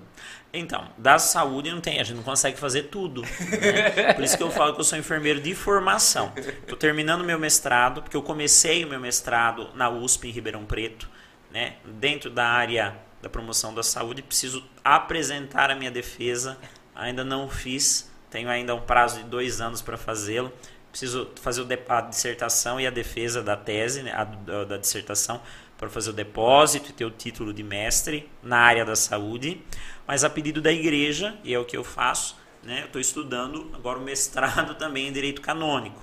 Né, então, estou caminhando é, dentro dessa área.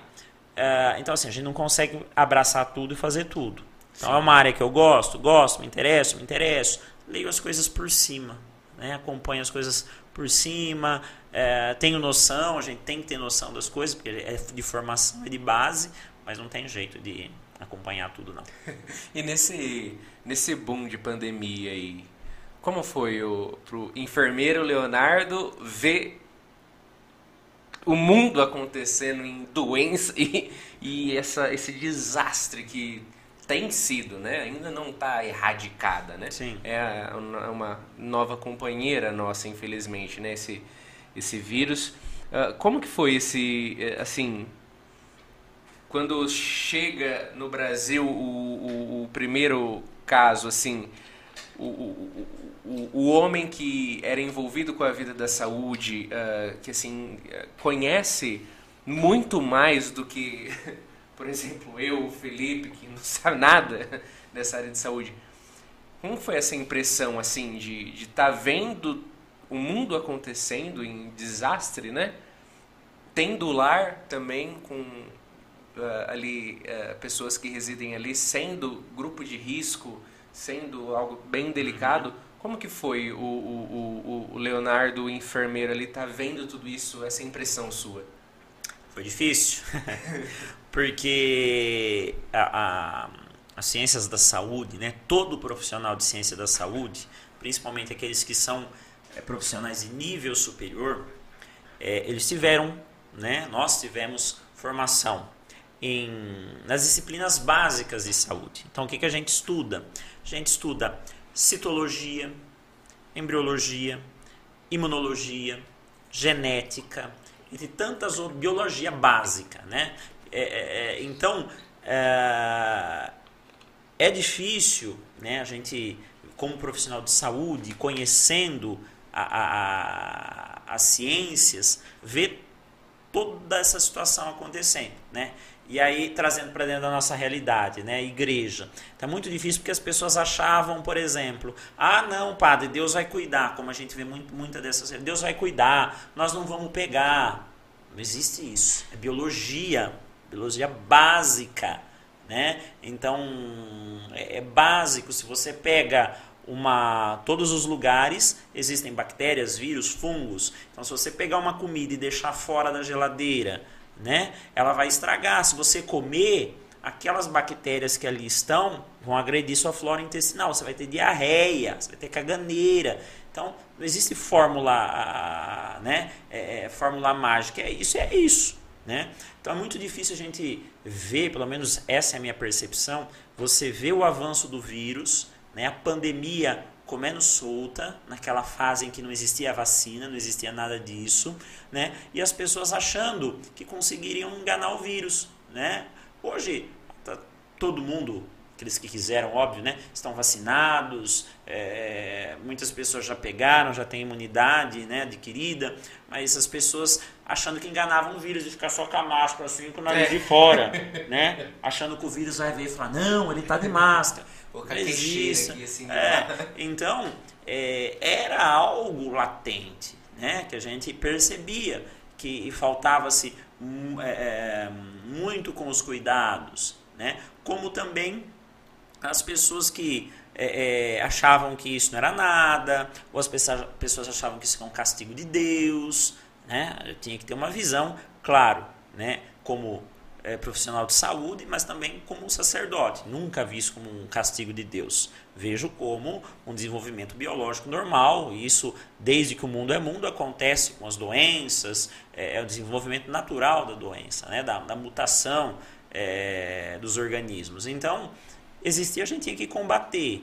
Mas o que era muito mais difícil é ver a, as pessoas que não compreendiam, né, dentro dessa questão do cientista falando, gente, se cuidem, não, isso não é nada, ah, isso é invenção, ah, isso é aquilo, né, e permeado com a quantidade de fake news. Hoje a gente vê que tem pessoas que não se vacinam ainda, e está comprovado, a situação só melhorou quando? Quando começou a vacinar. Era isso que eu ia né? perguntar também, a vacinação realmente é importante mesmo, vale sem a pena. Sem sombra de dúvida, sem sombra de dúvida. Hoje nós estamos tendo, é, estava lendo acho que no jornal essa semana, que já está voltando os casos de poliomielite. Né? Então, por quê? Baixa cobertura vacinal. As pessoas têm medo da vacinação. Né? Acham que vacina causa autismo, acham que vacina isso, acham que vacina aquilo. Né? É, de fato, existem reações? Existem. Né? Até se você toma uma dipirona, você pode ter uma reação, reação alérgica, algum tipo de reação né? mas o benefício é muito maior né? enquanto coletividade. Né? É, é, infelizmente, se nós continuarmos né, com a mentalidade de não olharmos para o científico, né, nós vamos, ao invés de avançar, nós vamos voltar para trás. Por quê? Porque as doenças estão voltando, as doenças oportunistas. Né? Estamos vendo despontar tuberculose, é, a, a, essa questão da varíola agora do macaco, né? A poliomielite, o sarampo, né? É, então, hum, é, infelizmente, ao invés da gente progredir, a gente vai voltar para trás, regredir. Assim, agora uma, uma, uma pergunta que talvez seja uh, agora não sobre fatos, mas sobre sua opinião, né? O achismo nosso de cada dia. Você acha que, tipo assim, uh, as pessoas estão mais chatas quanto a esse essa neura, talvez, de ah, na vacina vai ter o, o, chip da China, a vacina vai dar o autismo, a vacina não sei o quê. Antes era muito mais assim. Pô, eu nunca tinha visto ninguém querer saber aonde foi feita a vacina antes. Eu nunca tinha visto isso. Eu nem sei da onde as vacinas que eu tomei. Até hoje, não faço ideia. Quem fabricou, quem é o fabricante, de onde veio, ah, se é o vírus ativo que está dentro, o que, que é. Você acha que com a pandemia, as pessoas talvez viraram uma chavinha que, pô, não precisava ter virado. não, eu, na, na minha opinião, acho que o... tudo isso é decorrente do quê? Né? Ah, do acesso à informação. Porque acesso à informação não significa acesso ao conhecimento. Né? Então, por exemplo, né, as pessoas falam ah, do chip. Né? É, de fato, existe o chip, mas não é o chip na vacina, é o chip do celular. Hoje em dia todo mundo tem celular, né?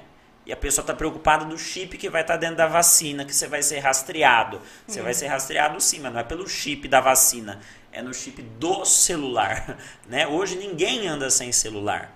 Todos nós somos rastreados devido ao, ao celular. E essa questão da informação, as pessoas hoje têm muito acesso às informações. E a internet, infelizmente, deu voz aos imbecis. Né? Então hoje na internet fala-se tudo. Fala-se tudo, tudo, tudo, tudo, tudo, tudo. Por quê? Porque é, é, a pessoa ela põe conteúdo na internet. Então se eu quiser falar que o mundo vai acabar amanhã, eu posso fazer um vídeo, colocá-lo na internet e as pessoas vão ver, vão acreditar. Né? É, então acredito que dentro desse contexto da pandemia e a voz aos imbecis, todo mundo começou a falar tudo o que queria. Né? Ah, eu acho isso, ah, eu acho aquilo, ah, eu penso isso, ah, eu penso aquilo. E esse bombardeamento de informações né? as pessoas só é, é, assistindo, recebendo, passaram a acreditar nas coisas mais loucas do mundo. Né? Então a gente vê pelas correntes do WhatsApp, pelas coisas que, que acontecem, ninguém checa mais se é, se é verdade. Né? Ninguém para e pensa, pô, mas peraí, será que tem coerência isso? Mas será que é verdade? Deixa eu checar em outras fontes. É aquilo que a gente fala, né? Recebeu alguma coisa? Checa em algumas fontes para ver se condiz, se não condiz, se é verdade, se não é. Né? É, é, e infelizmente na internet não existe isso. É por isso que nós estamos dessa maneira. Né? As pessoas não, não vão mais na, na fonte saber se é verdade, mas simplesmente pega ali algo e acha que aquilo é uma verdade. Né? Então penso que todo esse caos foi causado pela o grande acesso de informação. Né? E aí a gente não, não, pode qualificar se a informação é boa ou ruim, né? A informação, a pessoa está com o celular, está ali vendo coisa, está recebendo coisa, é, e antigamente não existia isso. Né? Para você ter algo, uma informação, para passar para frente as coisas, era no boca a boca, né? no telefone, no, no, na ligação. Né? Ninguém escrevia uma carta para fazer fake news.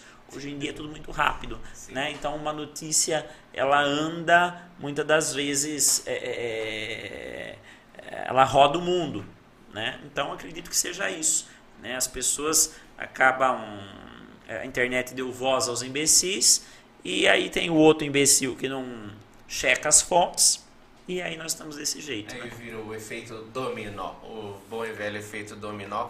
Queria aproveitar falar, mandar um abraço para tia Lu, tia Lu lá do Espaço da Construção, que deve estar nos acompanhando, falou que agora está com internet e ela ia assistindo essa entrevista. Tia Lu, um abraço para você. Ela me cobrou esse final de semana. Olha só, um abraço. Ela que é tia do Felipe, do Carlinhos. E claro também, minha tia, que minha querida tia do coração, a tia Lu. E o pessoal continua nos acompanhando. Eu não vou falar todo mundo, gente, porque muita gente está mandando mesmo aqui mensagem e eu não vou falar todos que mandaram. Felipe, eu não tô com o Facebook aqui. Se às vezes surgir alguma pergunta no Face, você avisa. Eu tô aqui com o YouTube. Não tem nenhuma pergunta, mas as pessoas mandando muita, muitas solicitações. Assim, é, é, é, Como que é? Assim, o pessoal tá mandando uh, elogios e, e, e, e, enfim, tecendo elogios sempre a, a, você, a pessoa do, do Padre Leonardo e também a pessoa do Padre Nenir, todos aqui o, o, o, aclamando, né, o pondo como o santo, o nosso querido santo Padre Nenir. Enfim, todos aqui nos mandando, fica aqui o muito obrigado a cada um de vocês. Cada um, de verdade, fica o nosso muito obrigado que está mandando. Infelizmente não vou falar o nome de todos, que eu posso até pecar em pular algum. Mas fica o nosso muito obrigado. Mande sim que depois a gente lê aqui com o Padre Leonardo, um por um, todos, para ele ficar por dentro de cada um, né, Padre? E, e, muito importante também que você se inscreva no nosso canal do YouTube para você sempre estar tá consumindo esse conteúdo que a gente está levando até vocês e hoje levando junto com o Padre Leonardo daqui da Matriz Divino Espírito Santo do Centro de Itápolis, ao Bruno Henrique Silvestre também, ele que é aluno lá da FATEC, tive a oportunidade de trabalhar com ele. Fica o abraço também, o Bruno Silvestre, querido amigo. É, ele falou que ia acompanhar hoje para ver que eu tô devendo esse abraço para ele ter um tempo já, hein, Bruno? Mas a você comentou de docência, de enfermagem e eu comentei do Bruno, uh, ele que é fatecano. Você chegou a dar aula também, a parte é, docente que fala, né? Isso, docência. Você chegou a, a, a, estar com alunos da área da saúde? Dois anos. Dois anos? Dois anos. Nossa, que legal. E como que foi essa experiência? Dois anos em Taquaritinga. É uma oportunidade que me surgiu e eu gostaria muito de, de, de ah, de, exercer, de ocupar a cabeça, porque para mim era uma, uma, uma, um momento também de descontração, né? Sair um pouco da, da paróquia, sair um pouco da caixinha. O padre Denir estava bem de saúde uhum. e aí eu peguei algumas aulas, né? Prestei o, o, processo seletivo, né? Que não era concurso público, prestei o processo, dei aula por dois anos, fiz grandes amigos, né? Na, na, na ETEC, na ETEC Dance, na 019 e dei aulas teóricas, estágio, foi muito bacana, muito bom, uma experiência legal. Aí saindo de lá, é, como fiz uma grande amiga, né, a, a Iria, Iria Martins, ela teve um, um descolamento de retina, né? ela não podia mais dar mais aula, ela dava aula aqui na EJ, ela dá aula na EJ, né, para os meninos ali que estão, meninos e meninas que estão é, fazendo o curso de pilotagem. Aí ela falou, Léo do céu, e eu gosto de, de aeronave também, né? Falou, Léo do céu, me dá um socorro, você não pode me dar minhas aulas? Eu falei, olha, olha Iria, posso, te ajudo. Aí vai eu dar aula, dei aula acho que em torno de um ano e meio também lá na EJ para os, os, os aprendizes a piloto. Olha só, que bacana. Eu não é. sabia que você tinha dado aula na EJ também. É, e, ano e meio. É, é, aula do que que teria aqui? De, de, enfermagem mesmo também? Não, não. É, a gente pode dizer assim que é aula, é, é, são disciplinas voltadas para o ambiente aeronáutico. Ah. Então, por exemplo, é, trata-se da, da, das questões né, é, psicofísicas do ser humano, porque o ser humano foi feito para voar. Hum. Foi ou não foi? Responda. Feito, feito para voar, não, né? Não foi, né? Porque se tivesse sido feito para voar, a gente ia ter asas, Exato. não é verdade? Gente não tem asas, então nós não somos feitos para voar. Quando a gente voa, né? Quando a gente está numa aeronave, o que, que acontece? Existem efeitos sobre o nosso corpo sobre a nossa biologia, que eu falei, biologia é ciência, não erra. Então, a, a, a ação de voar pode gerar situações no organismo humano. E é isso que a gente trabalha, né? Essa, essa relação é, desses efeitos, das patologias aeronáuticas, né? no caso aí para a pilotagem. Existe também para o comissariado, né? pessoal que faz curso para comissário de bordo, as intervenções de saúde na, na, na, na tripulação, né? a tripulação para lidar com situações em voo e também para os pilotos agrícolas que a gente faz a parte de toxologia. Né? Então, lidar com agrodefensivo, agrotóxico, como preferirem o nome, né? todas essas questões relacionadas e agravos que podem acontecer no meio do campo com animais peçonhentos. Nossa, que bacana isso. Nossa, é, que incrível mesmo. e, e, assim, tendo essa experiência ali como docente, ensinando, estando com alunos uh, de, uh, uh, de diversas matérias, digamos assim, né? mas sempre voltado a essa área da saúde, tendo essa convivência com o Padre Denir, tendo toda essa esse construir da figura do Leonardo que conhecemos hoje, né? Uh, o, o, membro do tribunal, o, o, que passou por vigário hoje, pároco ali. Conta para nós como é a experiência de ser pároco, de fato. Que assim, às vezes a gente pode olhar e falar, ah, o que, que o padre faz? Sábado, domingo, vai lá, reza a missa, fechou o pacote. e, e ainda ali tá o senhor como pároco e tem o padre Wilson também como vigário uh, ali na paróquia.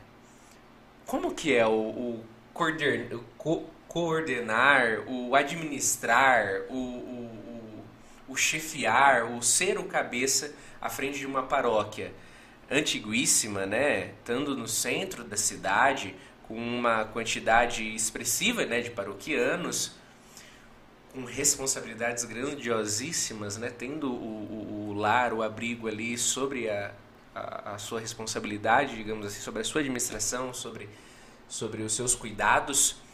Como que é essa experiência uh, de estar tá ali como administrador financeiro, religioso, uh, enfim, social também, uh, desse centro tão importante para Itápolis, que é a Matriz Divina Espírito Santo? Muito bem, né? Ser pároco é trabalhar bastante. Né? É... Hoje o padre não se resume somente a viver na sacristia. Né? É... Ser padre não é só ficar dentro da igreja. Obviamente, é, existem as obrigações. O direito canônico prescreve as obrigações do padre e do pároco. Né? As obrigações que são é, inerentes a, a, a, esses ofícios. Mas a, a ser padre hoje é, é, é uma exigência. Né? porque você é padre, você tem que ser padre, então cuidar do espiritual que se pressupõe, né? E todo, tudo, todo o arcabouço. Você tem que ser administrador de empresa, porque a igreja é uma empresa, né? Então a igreja tem conta para pagar, né? Tem dinheiro a receber, é, tem reforma, tem tudo isso, né? Então você tem que ser cuidar do espiritual, você tem que cuidar do administrativo, você tem que cuidar de toda a parte fiscal da igreja, porque se você não paga uma conta, vai para protesto. Né? Você tem que cuidar do patrimônio, patrimônio da igreja, e toda vez que a gente não cuida do patrimônio da igreja, a gente atrasa a missão da igreja, né? que é a missão de Jesus Cristo. Então, a, a, ser padre é bem exigente nesse sentido né, de todos esses cuidados e todas essas realidades, ainda mais aqui em Itápolis, que a gente tem um povo religioso, muito católico, muito cristão, que procura. Nós temos uma obra social muito grande, né, que é a Associação Lar São José, e que cuida da, de toda né, o nosso asilo, é mantenedora do asilo. É, então, uma exigência, né, porque o padre é o presidente da associação. E aí, quando a gente fala de associação, entra todas as questões novamente, né? Que você tem que cuidar da, da, do financeiro, do fiscal, o administrativo, contábil, é, da, da, organização interna, é, funcionário, tudo isso. Né? Então, é exigente. É por isso que o padre não se resume só à sacristia, né? só a rezar. Né? É muito mais que isso. Né? Muito mais que isso, bem exigente. Mas com fé em Deus, devagar, com muita paciência, a gente vai, vai caminhando, né? Poxa, que bacana isso. E assim, a, a, o jovem Leonardo que topou a tentativa, a, a experiência, né? De, de conhecer a formação de padre, de conhecer o seminário, né? Aquele que teve a, a, a proposta lá atrás de Dom Paulo Sérgio, uh, de, pô, então vai para teologia e tudo mais. Como tem sido agora o, o, o, a satisfação humana? Você tem curtido? Tem sido da hora, assim, ser padre, atuar como padre, uh, uh, ter essas responsabilidades que você acabou de nos dizer, tem sido bom para você? Como que é essa sensação do humano agora, Leonardo? Muito bem, antes de, de, de, responder a sua pergunta, quero dar um oizinho para os meus amigos padres que estão me assistindo, viu? Olha! Padre Juliano, padre Nelson, padre Armando, Olha né, que estão me acompanhando aqui, mandaram uma mensagem. Viu? Muito obrigado por vocês estarem me acompanhando, né? Que Espero que não tenha falado nenhuma besteira. Estou só de olho. É. Ah, então, como que, né, humano existem os momentos, eu sempre digo isso, né? É como um casamento. É como a vida que você leva aí. Existem os altos e os baixos, né? É, não é só as mil maravilhas, como também não é só o fundo do poço. Né? Então, é um movimento que, que faz parte da nossa vida, porque a gente é humano, se faz parte da humanidade, faz parte da realidade nossa também. Né? Me realizo me encontro, me sinto feliz. Claro que existem dias que a gente está cansado, que nós estamos estressados, né, que, que dá vontade de sumir no mundo. Existe, né? Só que também existem dias que a gente fala, nossa, valeu a pena, que bom, fiz diferença, né? Consegui transformar a vida de uma pessoa.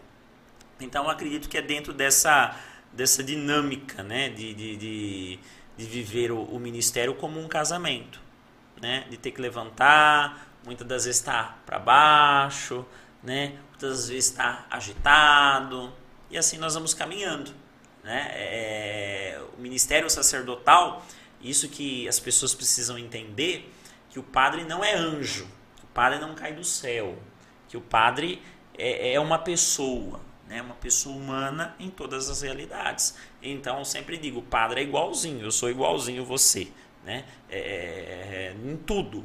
Né? O que nos diferencia, o que, que é? Personalidade.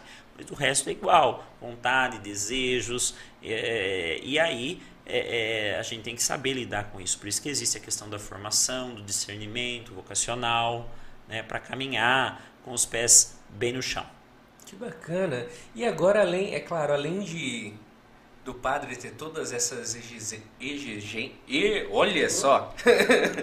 de ter todas essas exigências Opa. que a gente que, que a gente ouviu que é né esse ser padre o administrador o que vai cuidar do financeiro agora também esse o, o humano né que tem as suas necessidades uh, suas vontades e os seus limites os seus dias bons e ruins além de todo esse conglomerado que é ser padre né além de toda essa junção de figuras, digamos assim, que o padre uh, exerce, né?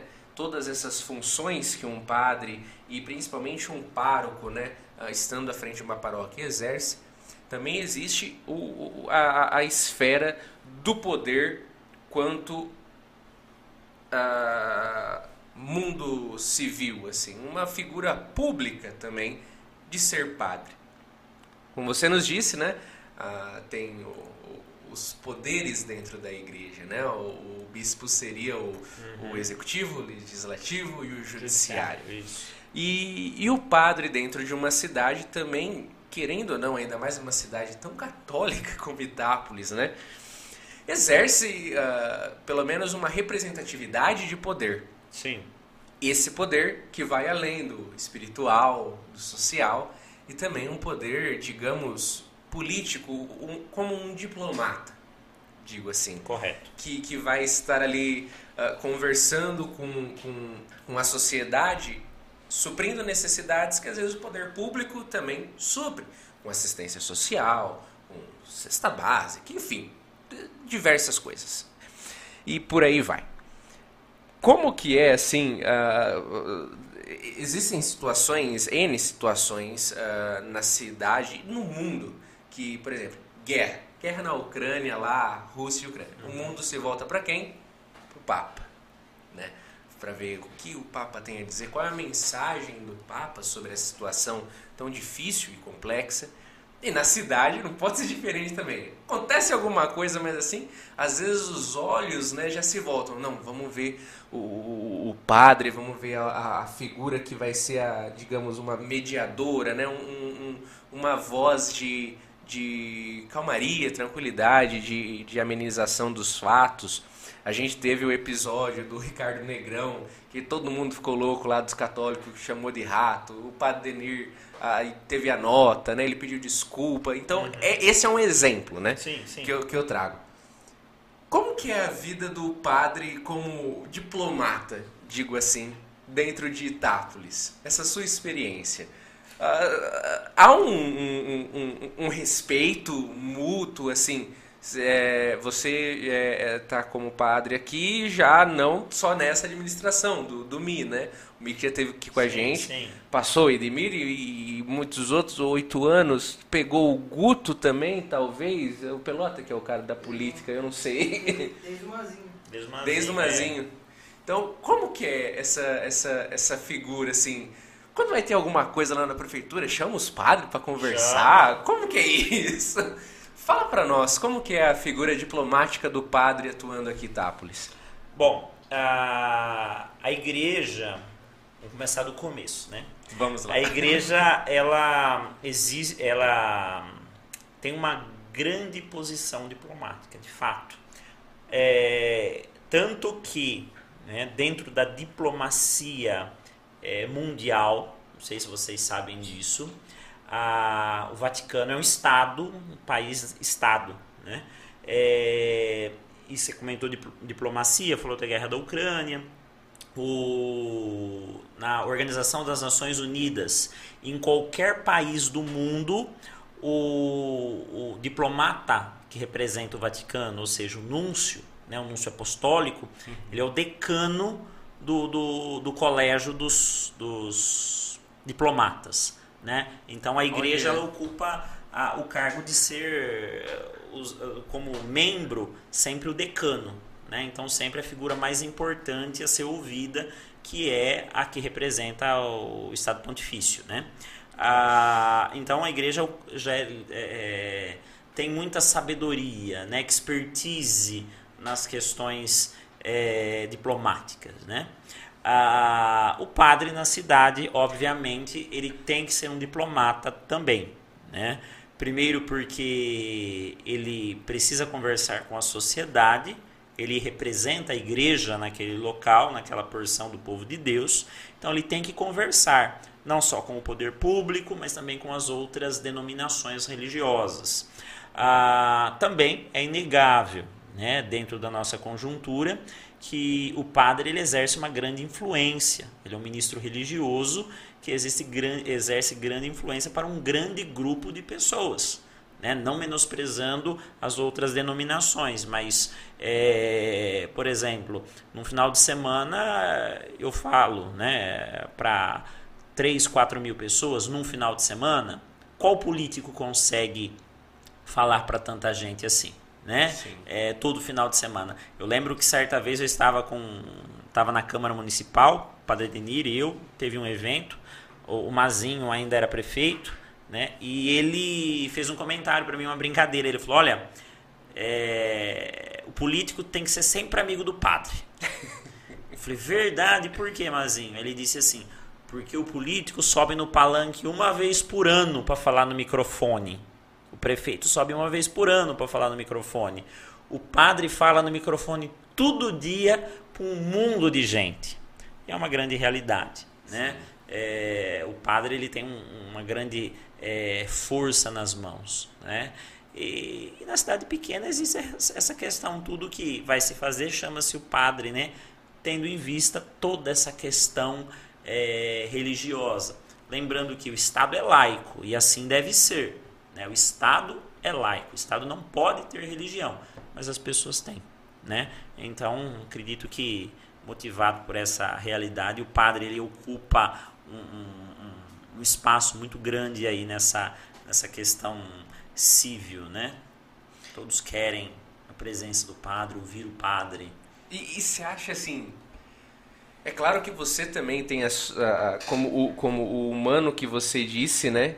Você tem a sua, a sua, as suas necessidades, as, as suas opiniões e posicionamentos, digamos assim, político, né?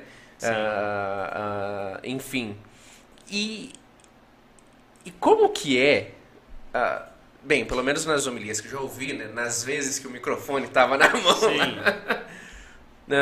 como que é assim você, digamos, controlar o, o, o humano para não tomar talvez posicionamento, lado, uh, uh, dar sua opinião no, na incerteza e no achismo, assim, uhum. às vezes, né? Em tempos grandes de, de, de polarização que a gente vê, né? Uh, que, que é muito ai, é, é uma esquerda extrema e uma direita extrema, aquele rolo. Como que é o, o não posicionar-se, assim, quase que ser uma pessoa uh, nula. Porque se você fala uh, sou desse lado, vão ser 3 mil pessoas uhum. por final de semana influenciadas, querendo ou não, né? De certa forma vão estar tá ouvindo um lado. Como que é essa ponderação ser tão controlado? Que assim, eu vou te confessar que eu tenho a experiência com, com, com o Luiz Felipe aqui. Sim. Meu Deus. Aqui as entrevistas acabam e depois continuam com o anfitrião Luiz Felipe. É.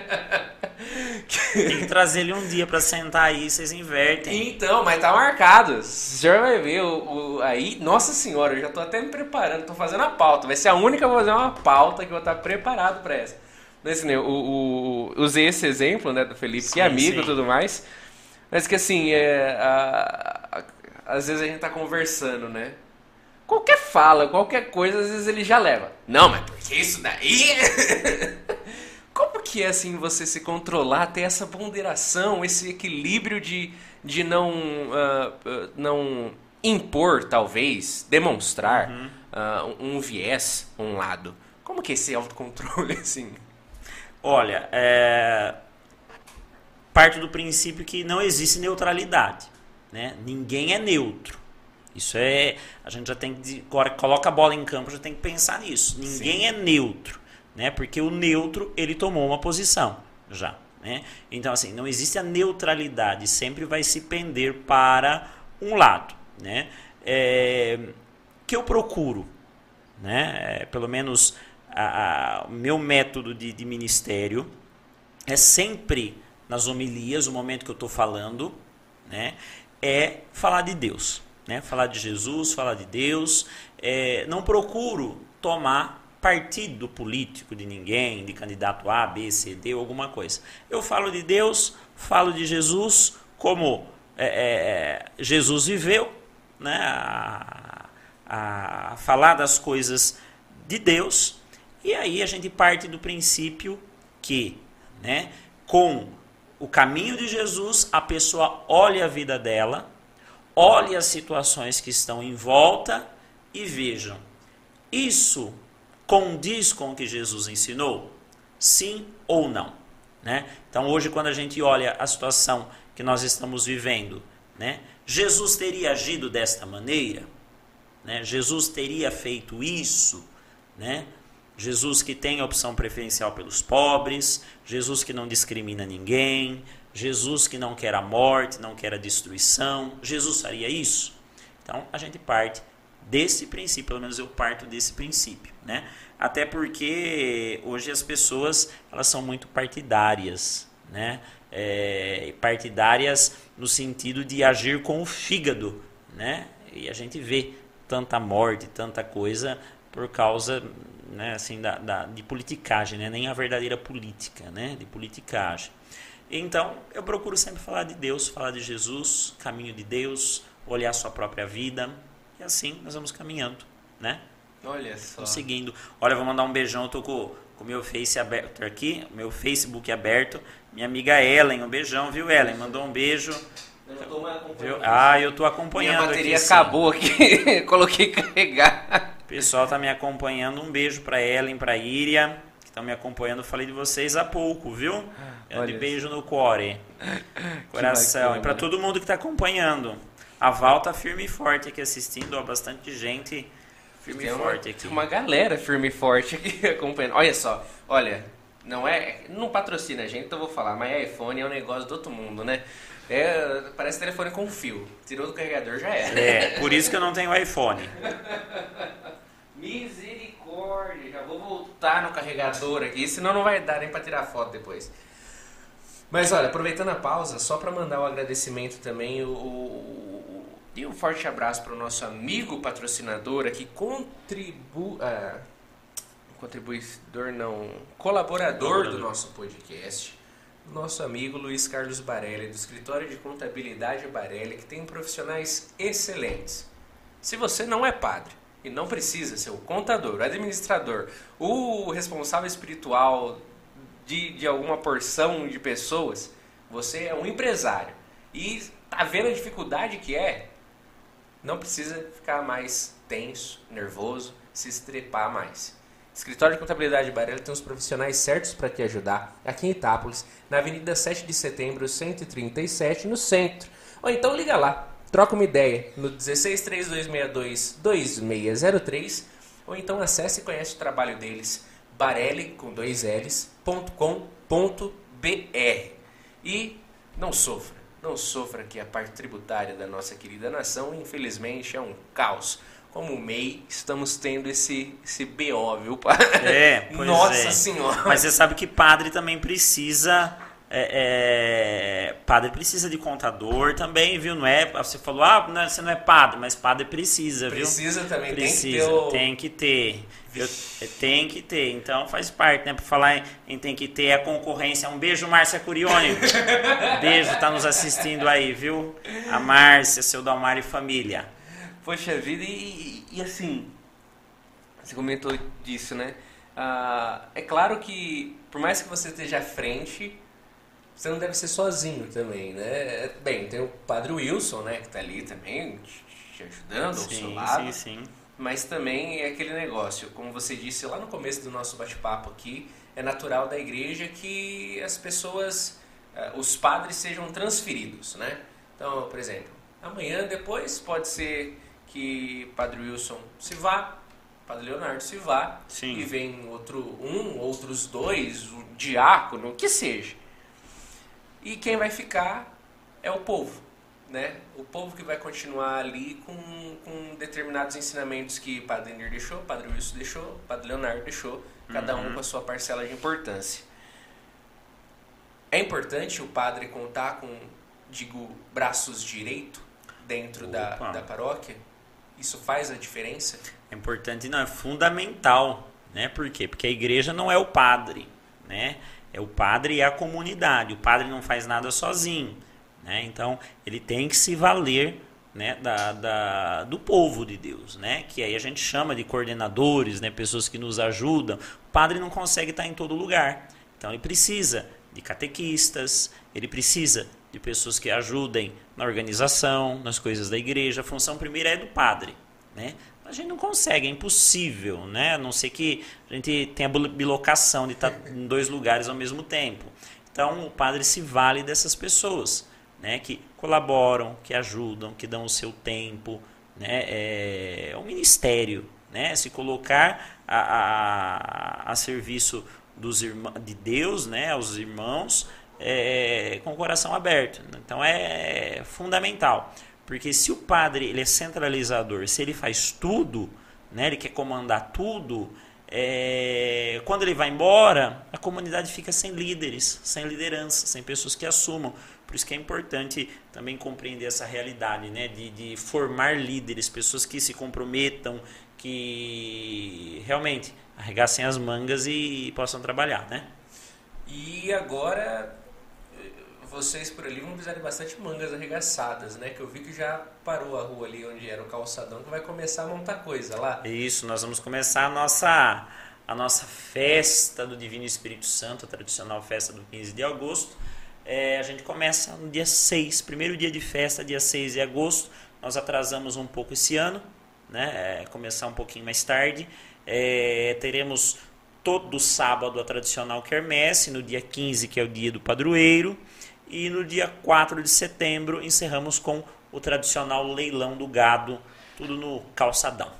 Olha só, que bacana. Então, ele movimenta bem, né? Querendo ou não, Graças é um lugar a para dar Deus. um belo passeio, né? O Também. pessoal gosta, já é tradicional, no sábado à noite. Muita gente reclama, não tem nada para fazer em Itápolis, né? Então vá lá na quermesse. vai ter, ó. Vai ter quermesse, todo sábado à noite. Poxa vida, e lá, deixa eu fazer uma pergunta agora de curioso, né? Pergunta. Ah, Pô, ali onde, onde é a matriz era onde os franciscanos moravam, né? Então é. É uma casa ac- acoplada à igreja, né? Isso. E. E assim. É grande o negócio lá, assim, viviam muitos franciscanos lá. Assim, o espaço que, que hoje você e o Padre Wilson vivem é, é, é- é assim, cabia quantos franciscanos lá? tipo assim, era comportava muita gente no passado? Olha, certamente sim. É uma casa grande, é uma casa religiosa. Então ali dá para morar de duas a 20 pessoas, né? Eu não Nossa. sei quanto, quantas pessoas Sim. moraram ali, né? Mas assim, de acomodação, pelo menos seis acomodam tranquilamente, né? Por causa dos quartos e tudo mais. É, não sei te precisar quantos frades moraram ao mesmo tempo, lembrando que é uma comunidade religiosa e também é muito, muito, muito tempo, né? Então Sim. não tem como é, é, eu te dizer isso. Mas assim, é uma casa grande, é uma um- dentro daquele complexo que é a igreja, a clausura e o salão de festas, né? Então é um quarteirão todo e tudo aquilo que é grande dá trabalho, né? Então dá trabalho para arrumar, dá trabalho para limpar, dá trabalho para poder organizar, é, porque é, é uma estrutura muito grande e antiga, né? É, e a gente mora ali, mora ali, reza ali, mora no serviço praticamente. Interessante que eu ia falar, poxa vida, abre a porta de casa já tá. Já tá dentro, dentro Tá do no lugar. trabalho. É. Cara, e, e assim, é muito bacana isso, ah, essa. Eu acho muito legal aquela estrutura, assim. Eu, sou, eu gosto bastante dessa arquitetura mais antiga, né? E a, matriz é em si uma arquitetura muito bonita, né? Grande, imponente. Uma dúvida que eu tenho, assim, que a, Tamar não pôde, né? O Pelota também não pôde, né? Aí fui eu lá transmitir a missa. Nunca tinha subido naquele mezanino. Verdade, olha. Meu sempre Deus tem uma primeira do vez. céu. O órgão, caramba, nunca tinha visto de perto aquele negócio também. Grande, hein? Fiquei assustado. É, esse órgão, eu não sei dizer a história certinha, mas ele foi comprado de Araraquara. O Frei Paulo comprou de Araraquara quando lá estava reformando a igreja e, e veio para cá. Né? Então, esse órgão originalmente era de Araraquara. Segundo o rapaz que arruma, que é de fora, o Rigato, acho que parece que existem desse tipo, desse modelo, só três no Brasil. Né? Caramba. E o órgão ele é tombado por lei municipal. Eu não, não sei também precisar a lei, mas é, ele é tombado. Ah, ele é tombado. É. A igreja em si não é tombada. A igreja não, Só o, órgão. só o órgão. Eu subi lá, achei muito da hora, tem um negócio de vidro lá com uma, deve ser as peças antigas dele. Isso, isso. Nossa, isso. muito legal aquilo lá. E agora sim, imagino que por ser uma construção muito antiga, tenha lugares muito antigos e tenha. Ah, ah, não digo salas secretas, né? Mas lugar que a gente nem imagina. que pra quem vai lá no final de semana, senta no banquinho lá, assiste a missa, aquelas torres lá. São salas que tem lá. Eu, eu- tenho essa curiosidade de criança, você vai me desculpar, Oh, mas. A hora que eu subi aquela escadaria lá, eu falei, meu, o Pelota tá aqui de prova. Eu falei, puxa vida.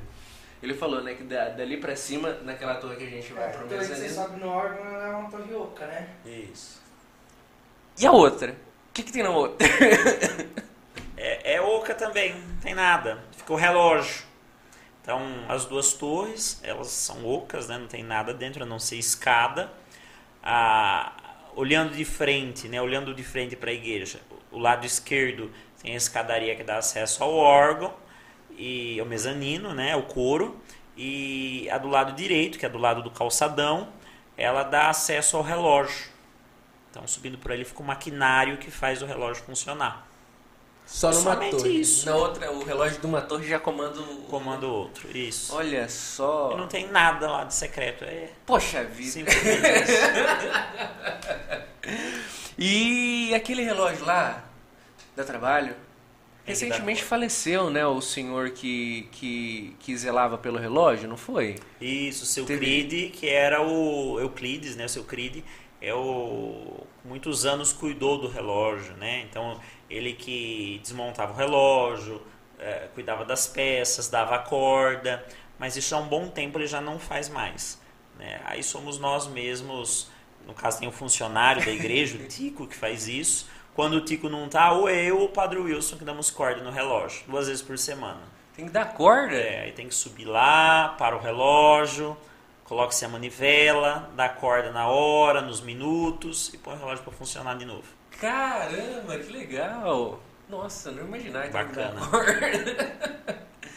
e ah, assim, como que é essa essa essa convivência com o Padre Wilson? Vocês já se conheciam antes da Já, do já, seminário já. da vida? Vocês têm mais ou menos a mesma idade ou não? Padre Wilson é mais velho, né? É mais velho. Mais velho. É, a gente, nós fomos contemporâneos de seminário, né? Ah, então, quando eu estava nos finalmente, ele estava começando. Então, a gente conviveu junto no seminário, partilhou as coisas da vida. Ele trabalhou aqui enquanto seminarista, enquanto diácono, depois voltou como padre. Então, a gente tem uma convivência muito boa também. Né? Ele também é uma pessoa muito tranquila, muito simples, trabalhadora. Então, só, só alegria, só, Poxa. só sucesso. Que incrível isso. E, e aquela despretensão de ficar em Itápolis que tinha quando veio, né? A pessoa, ah, normalmente fica um ano, dois anos e troca, né? E acabou ficando. Você acredita que há tendência, claro, né? Como você já disse, parte do bispo essas escolhas. Mas você acredita que há tendência da matriz divina Espírito Santo ter um padre que fique por 50 e poucos anos de novo? Não sei te dizer. Não sei te dizer porque, primeiro, a vida é um sopro. Né? Então pode ser que eu queira ficar, mas Deus não queira. Ele fala, vem aqui para eternidade. Pode ser. Misericórdia. Né? Quem está vivo. Agora, se acontecer alguma coisa, quando Né? o senhor sair daqui, o povo vai amaldiçoar nós. é, vai pegar os vídeos e vai falar, nossa, ele já sabia, né? Então, assim, é, é a dinâmica da vida. Né? É Querer ficar, a gente quer ficar. Só que a gente tem que entender também que vai ter um momento em que a, a- a- o bispo pode precisar da minha pessoa em algum lugar. Né? Então tem que estar aberto. Né? O Papa pode falar, venha para Roma Olha né? só. Preciso de você aqui. Então, a gente tem que estar aberto. Enquanto forem me deixando ficar, vou ficando. O padre Denner dizia isso. O senhor ficou 50 anos aqui, ah, foram me deixando ficar, eu fui ficando. Então, eu digo mesmo, enquanto estão me deixando ficar, eu vou ficando. Poxa, que legal isso. O Padre Wilson tá mandando aqui. um Muito obrigado pelo carinho. Ele tá nos acompanhando aqui, o Padre Wilson.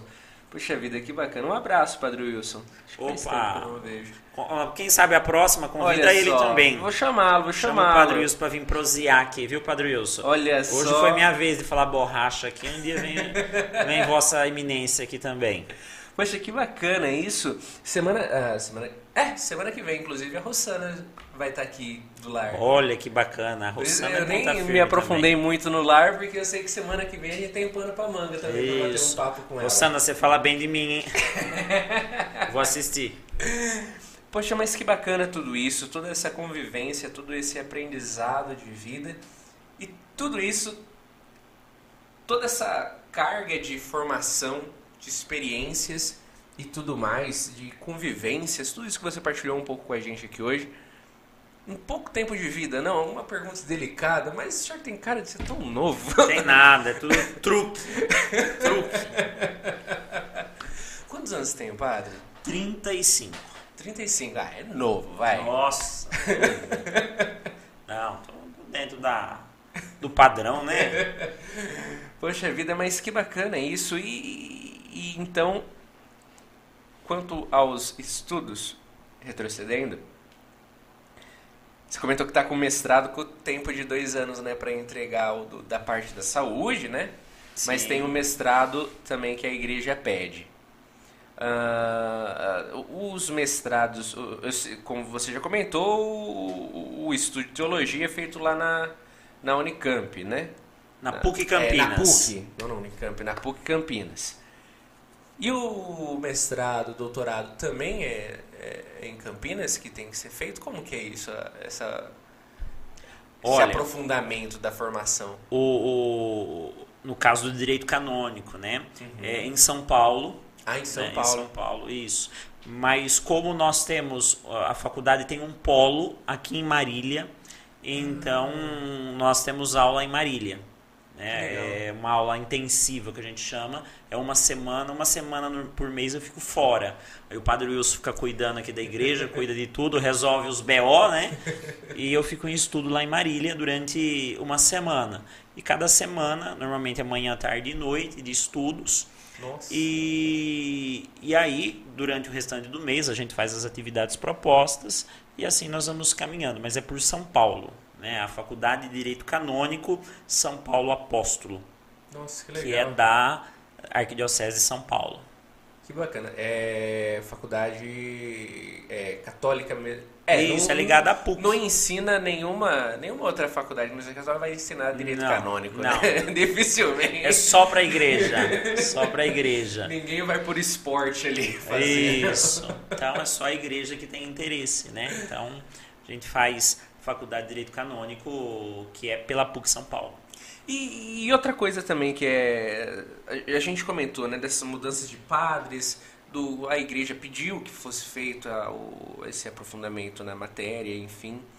E agora a diocese tem um novo pastor, né? Recentemente chegou o, Dom o, Luiz. o, novo, o, o novo, o novo dom, né? Isso. Agora chega Dom Luiz, ele que vem de São Paulo, né? Era auxiliar em São Paulo. Isso, isso. Ah, mas também é um garoto, um homem que era um garoto de cidade de interior, né? Isso. Caconde. Caconde. E como que é a convivência de bispo com os padres?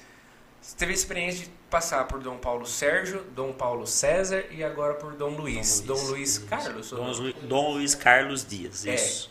E como que é essa convivência desse da, dos que, querendo ou não é o bispo, né? Tudo bem, é o cara que detém os três poderes, Isso. enfim. E é o patrão, né? Ele que É. querendo ou não, nessa empresa chamada igreja, ele é o, o chefe, né? Aqui da, da, da diocese, de- desse, dessa nossa região. Como que é a convivência entre padres e bispos? Muito bem. Antes de responder, vou abrir mais uma, uma, uma parte aqui que meu celular não para. Tem gente querendo, olha, eu quero ver da corda no relógio, quer conhecer. Dia nós vamos lá, viu? Um abraço para fami a família. É verdade. Boa, vamos lá. A família Braciara, então, ó, a Larissa representando aí toda a família. Grande abraço, grande beijo que estão nos assistindo também. Toda a família reunida, ó, me mandaram uma foto aqui, olha que legal! beleza. Toda a família Braciária aí. A Larissa esteve aqui com a gente, ela foi Isso. entrevistada, nossa. Larissa, Adriana, Marli, os meninos, pessoal, grande abraço, grande beijo no coração de vocês também, viu? Pessoal Nossa, que tá que alegria. acompanhando, tá vendo? Todo mundo Olha mandando mensagem. Que beleza. Mas respondendo a pergunta, é, relacionamento é, bispo e padre, né? O, o bispo, ele é o pai, o pastor da comunidade. Então, é, é, nós somos colaboradores dele, né? Nós ajudamos ele. né? Isso é importante destacar, né? Os padres ajudam o bispo na sua missão, por isso nós somos colaboradores. É, cada bispo tem a sua dinâmica, cada bispo tem o seu jeito de trabalhar, de conduzir as coisas. Dom Luiz é uma pessoa bem simples, uma pessoa bem bacata, palmeirense, né? É uma pessoa muito tranquila, é, de fala mansa, bem interiorano, assim. Então, é, de minha parte, Padre Leonardo, eu gosto muito dele, a gente tem uma proximidade até pelas questões administrativas lá do Tribunal da Igreja. Então a gente praticamente se vê toda semana, conversa toda semana devido aos encaminhamentos. É, então, o que eu tenho a dizer é, dele é uma pessoa assim muito amiga, né? Uma figura assim de, de paternidade mesmo, que é pai, que é amigo, que que tá junto, né? Então eu tenho essa percepção é, dele, né? Uma pessoa muito boa, como diz, gente como a gente. Que bacana. Bem, infelizmente só então ele não tem essa, essa visão mais mundial, né? Palmeirense, então, infelizmente, é, é aquela velha história, né? Você é palmeirense também? Palmeirense ah, também. desculpa, desculpa. Antes da entrevista do Fabrício Lodi, ele é palmeirense, Sim. palmeirense, palmeirense. Eu fiz uma brincadeira que foi na semana que o Palmeiras perdeu, não sei o quê. É, daí eu fiz a brincadeira. Iniciamos mais uma segunda-feira e tudo normal, Palmeiras sem Mundial. Quase que a cadeira voou. Mas um dia chega lá, Um dia paciência, chega, Você chega. costuma acompanhar? Muito pouco, muito pouco, muito pouco. Assim, acompanho é, vagamente, né? Não sou aquele de acompanhar, que nem o Padre Denir, ele estava por dentro de tudo e de todos, Ele né? era palmeirense também? São Paulino. São Paulino. São ah, Paulino. aí, ó, esse daí é dos Ele Felipe, acompanhava então. tudo. Eu já não acompanho, eu vejo assim de relance, às vezes no jornal, vejo o que está acontecendo. Não sou tão fanático, né? É, mas sou palmeirense, como todo bom italiano de origem italiana tem que ser é, do palestra, né? Tem que ser palmeirense. Então, tamo aí. Olha só, então a descendente italiana vem para uma cidade majoritariamente de descendentes italianos Italiano. aí, hein? Olha só, que bacana isso. E a recepção, padre? Como que é a recepção? Como foi, né? A recepção aqui na cidade sua? Interessante, né? Porque eu, como eu vim com 26 anos pra cá, é, era bem mais novo que hoje, né? Então, assim, o pessoal fala, ah, esse é o padre? Nossa, que padre novinho, né? Às vezes não acreditavam, né, que eu era o padre. Então era interessante, mas fui muito bem recebido, muito bem acolhido, né? É uma cidade acolhedora, né? Nossa, não tenho que, que, que falar. Fui muito bem recebido, muito bem acolhido e até hoje, né? Onde eu vou, sou muito bem recebido, muito bem acolhido. Povo muito bom. Teve um Povo dia no seu bom. aniversário, né? Foi feito um evento em frente à igreja foi, lá. Foi, foi em 2020, né, Felipe? É, 2020. 2020 foi feito um evento que eu sou avesso, eu não gosto muito de, de estar em destaque, de aparecer, né? Eles prepararam aí Olha uma, uma arte. Foi bacana, foi bacana.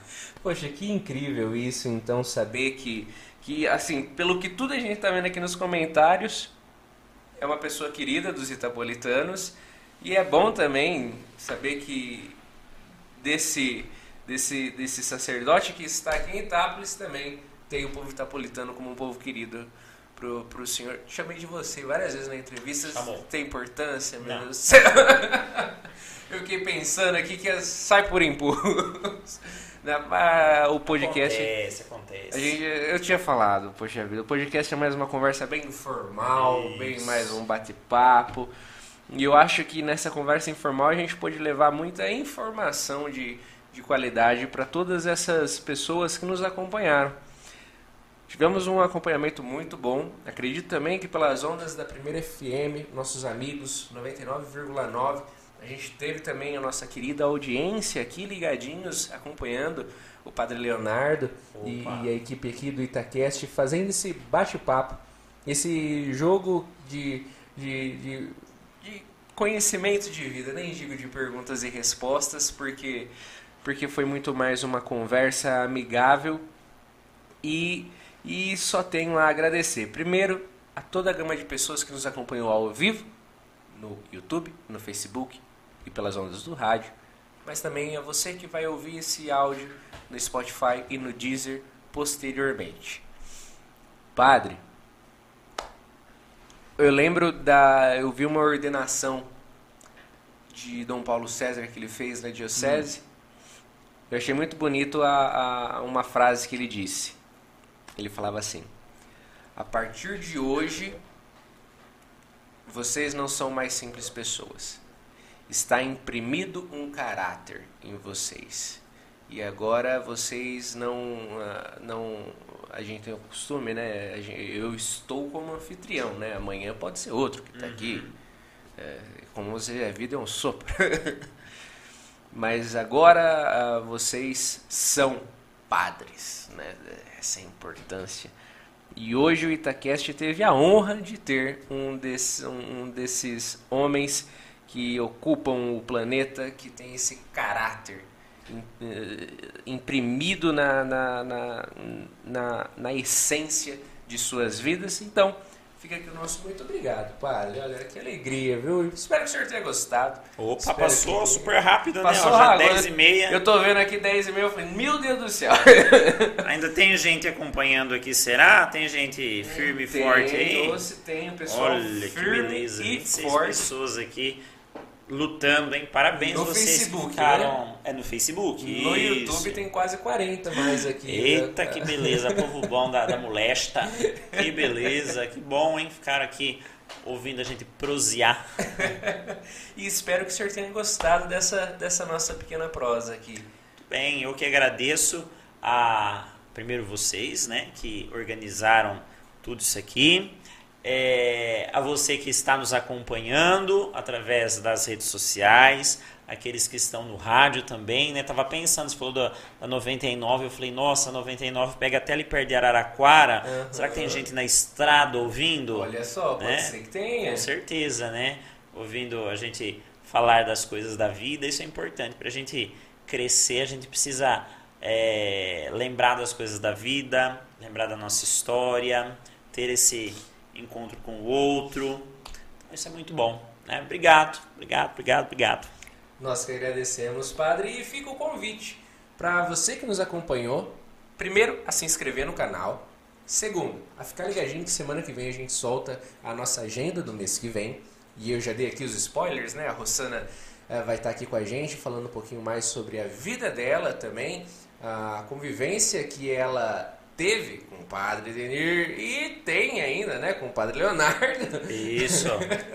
E então semana que vem a gente tem a Rossana com a gente, mas durante o mês todo a gente tem diversas entrevistas onde a gente vai contar com a presença de algumas pessoas. Só tô fechando a agenda, mas a gente tem Guilherme Batata vai estar com a gente. Ah, inclusive tem festa em Tapinas esse final de semana e o próximo, eu acho. O Batata tá me falando, ele tá me devendo a foto. Uh, então, mês que vem a gente tem o Batata para bater um papo. A Rossana, a Analice, a, a. Deixa eu ver se eu não estou esquecendo de mais ninguém. A Daniela de Rosa, do Grupo Rock de Rosa de Comunicação. E também a Major Zitelli, que foi prefeito aqui da cidade, é aviador, né? Teve na Força Aérea Brasileira. E acho que é isso. Eu não lembro mais de cabeça, estou esquecendo de alguém, mas fiquem ligados nas nossas redes sociais que a gente solta semana que vem a nossa agenda do mês de agosto. Como você já sabe, o Itacast está de mudança. A gente tem uma, um, tá montando um estúdio especialmente preparado para receber figuras ilustres, como recebemos hoje, Opa. o Padre Léo. E, inclusive, quando estivermos lá, é nosso convidado para estar tá lá com a gente. Padre Wilson também, ó, vai estar tá lá junto. A gente toma um esquisinho, um cafezinho. Ixi, e aí faz um programa depois, né? Fica bom. Esse sim vai dar audiência. Mas, brincadeiras à parte, fica o convite para vocês também estarem conhecendo o nosso trabalho, o nosso espaço. O Felipe tinha deixado aqui na tela agora há pouco. Acessem nosso site, grupitacast.com.br e conheçam um pouco da nossa história, do nosso trabalho, da, da, da, do caminho que a gente pretende seguir. Fica aqui o nosso muito obrigado para todos que nos mandaram aqui os comentários e tudo mais. Depois dá uma conferida no YouTube também, que bastante gente mandou a Lívia Zagatti, psicóloga, Opa, Vanessa Albanes, ela, a Lívia até mandou, toda a entrevista ela nos acompanha. A Lívia vai estar com a gente depois Opa. dando uma entrevista. Ah, ela manda aqui, ó, parabéns por mais uma entrevista. Quanto conhecimento nesse bate-papo. Padre Leonardo, um, uma grande personalidade para a nossa cidade. Obrigado, Lívia. Mas assim, além dela, diversas outras pessoas, Nilva Lopes, uh, Aparecida Pastre, enfim, Marcela Ferrari, a todos o nosso muito obrigado. São muitos. Então, fica aqui um muito obrigado, uma gratidão enorme para cada um de vocês. E especialmente para quem nos deu a honra de poder bater o papo. Eu que agradeço. Agradeço a, o carinho de todos e obrigado você ter ficado conosco né, até essas altas horas aqui, todo mundo mandando as mensagens de carinho aí, compartilhe o vídeo para não flopar, né? Pensou do justo do padre flopar? Falar justo dele que deu menos audiência. Vamos fazer um negócio bombar aí, hein? É isso aí, isso aí, galera. Grande beijo no coração de todos e que Deus abençoe, guarde e proteja com as bênçãos de Deus e a intercessão do nosso querido Padre Denir. Amém! A Majusi teve com a gente esse mês e ela falou: Poxa vida, tá bem boa essa, essa, essa agenda. Esse é o mês inteiro falando besteira e no final vamos fechar com chave de ouro para abençoar essas conversas que nós teve. e estamos abençoados. Então, aqui e semana que vem tem mais. Com a graça de Deus, aguardamos vocês. Se inscreve no nosso canal e nos acompanhe para ficar ligadinho nas entrevistas. Até semana que vem, pessoal. Tchau, tchau!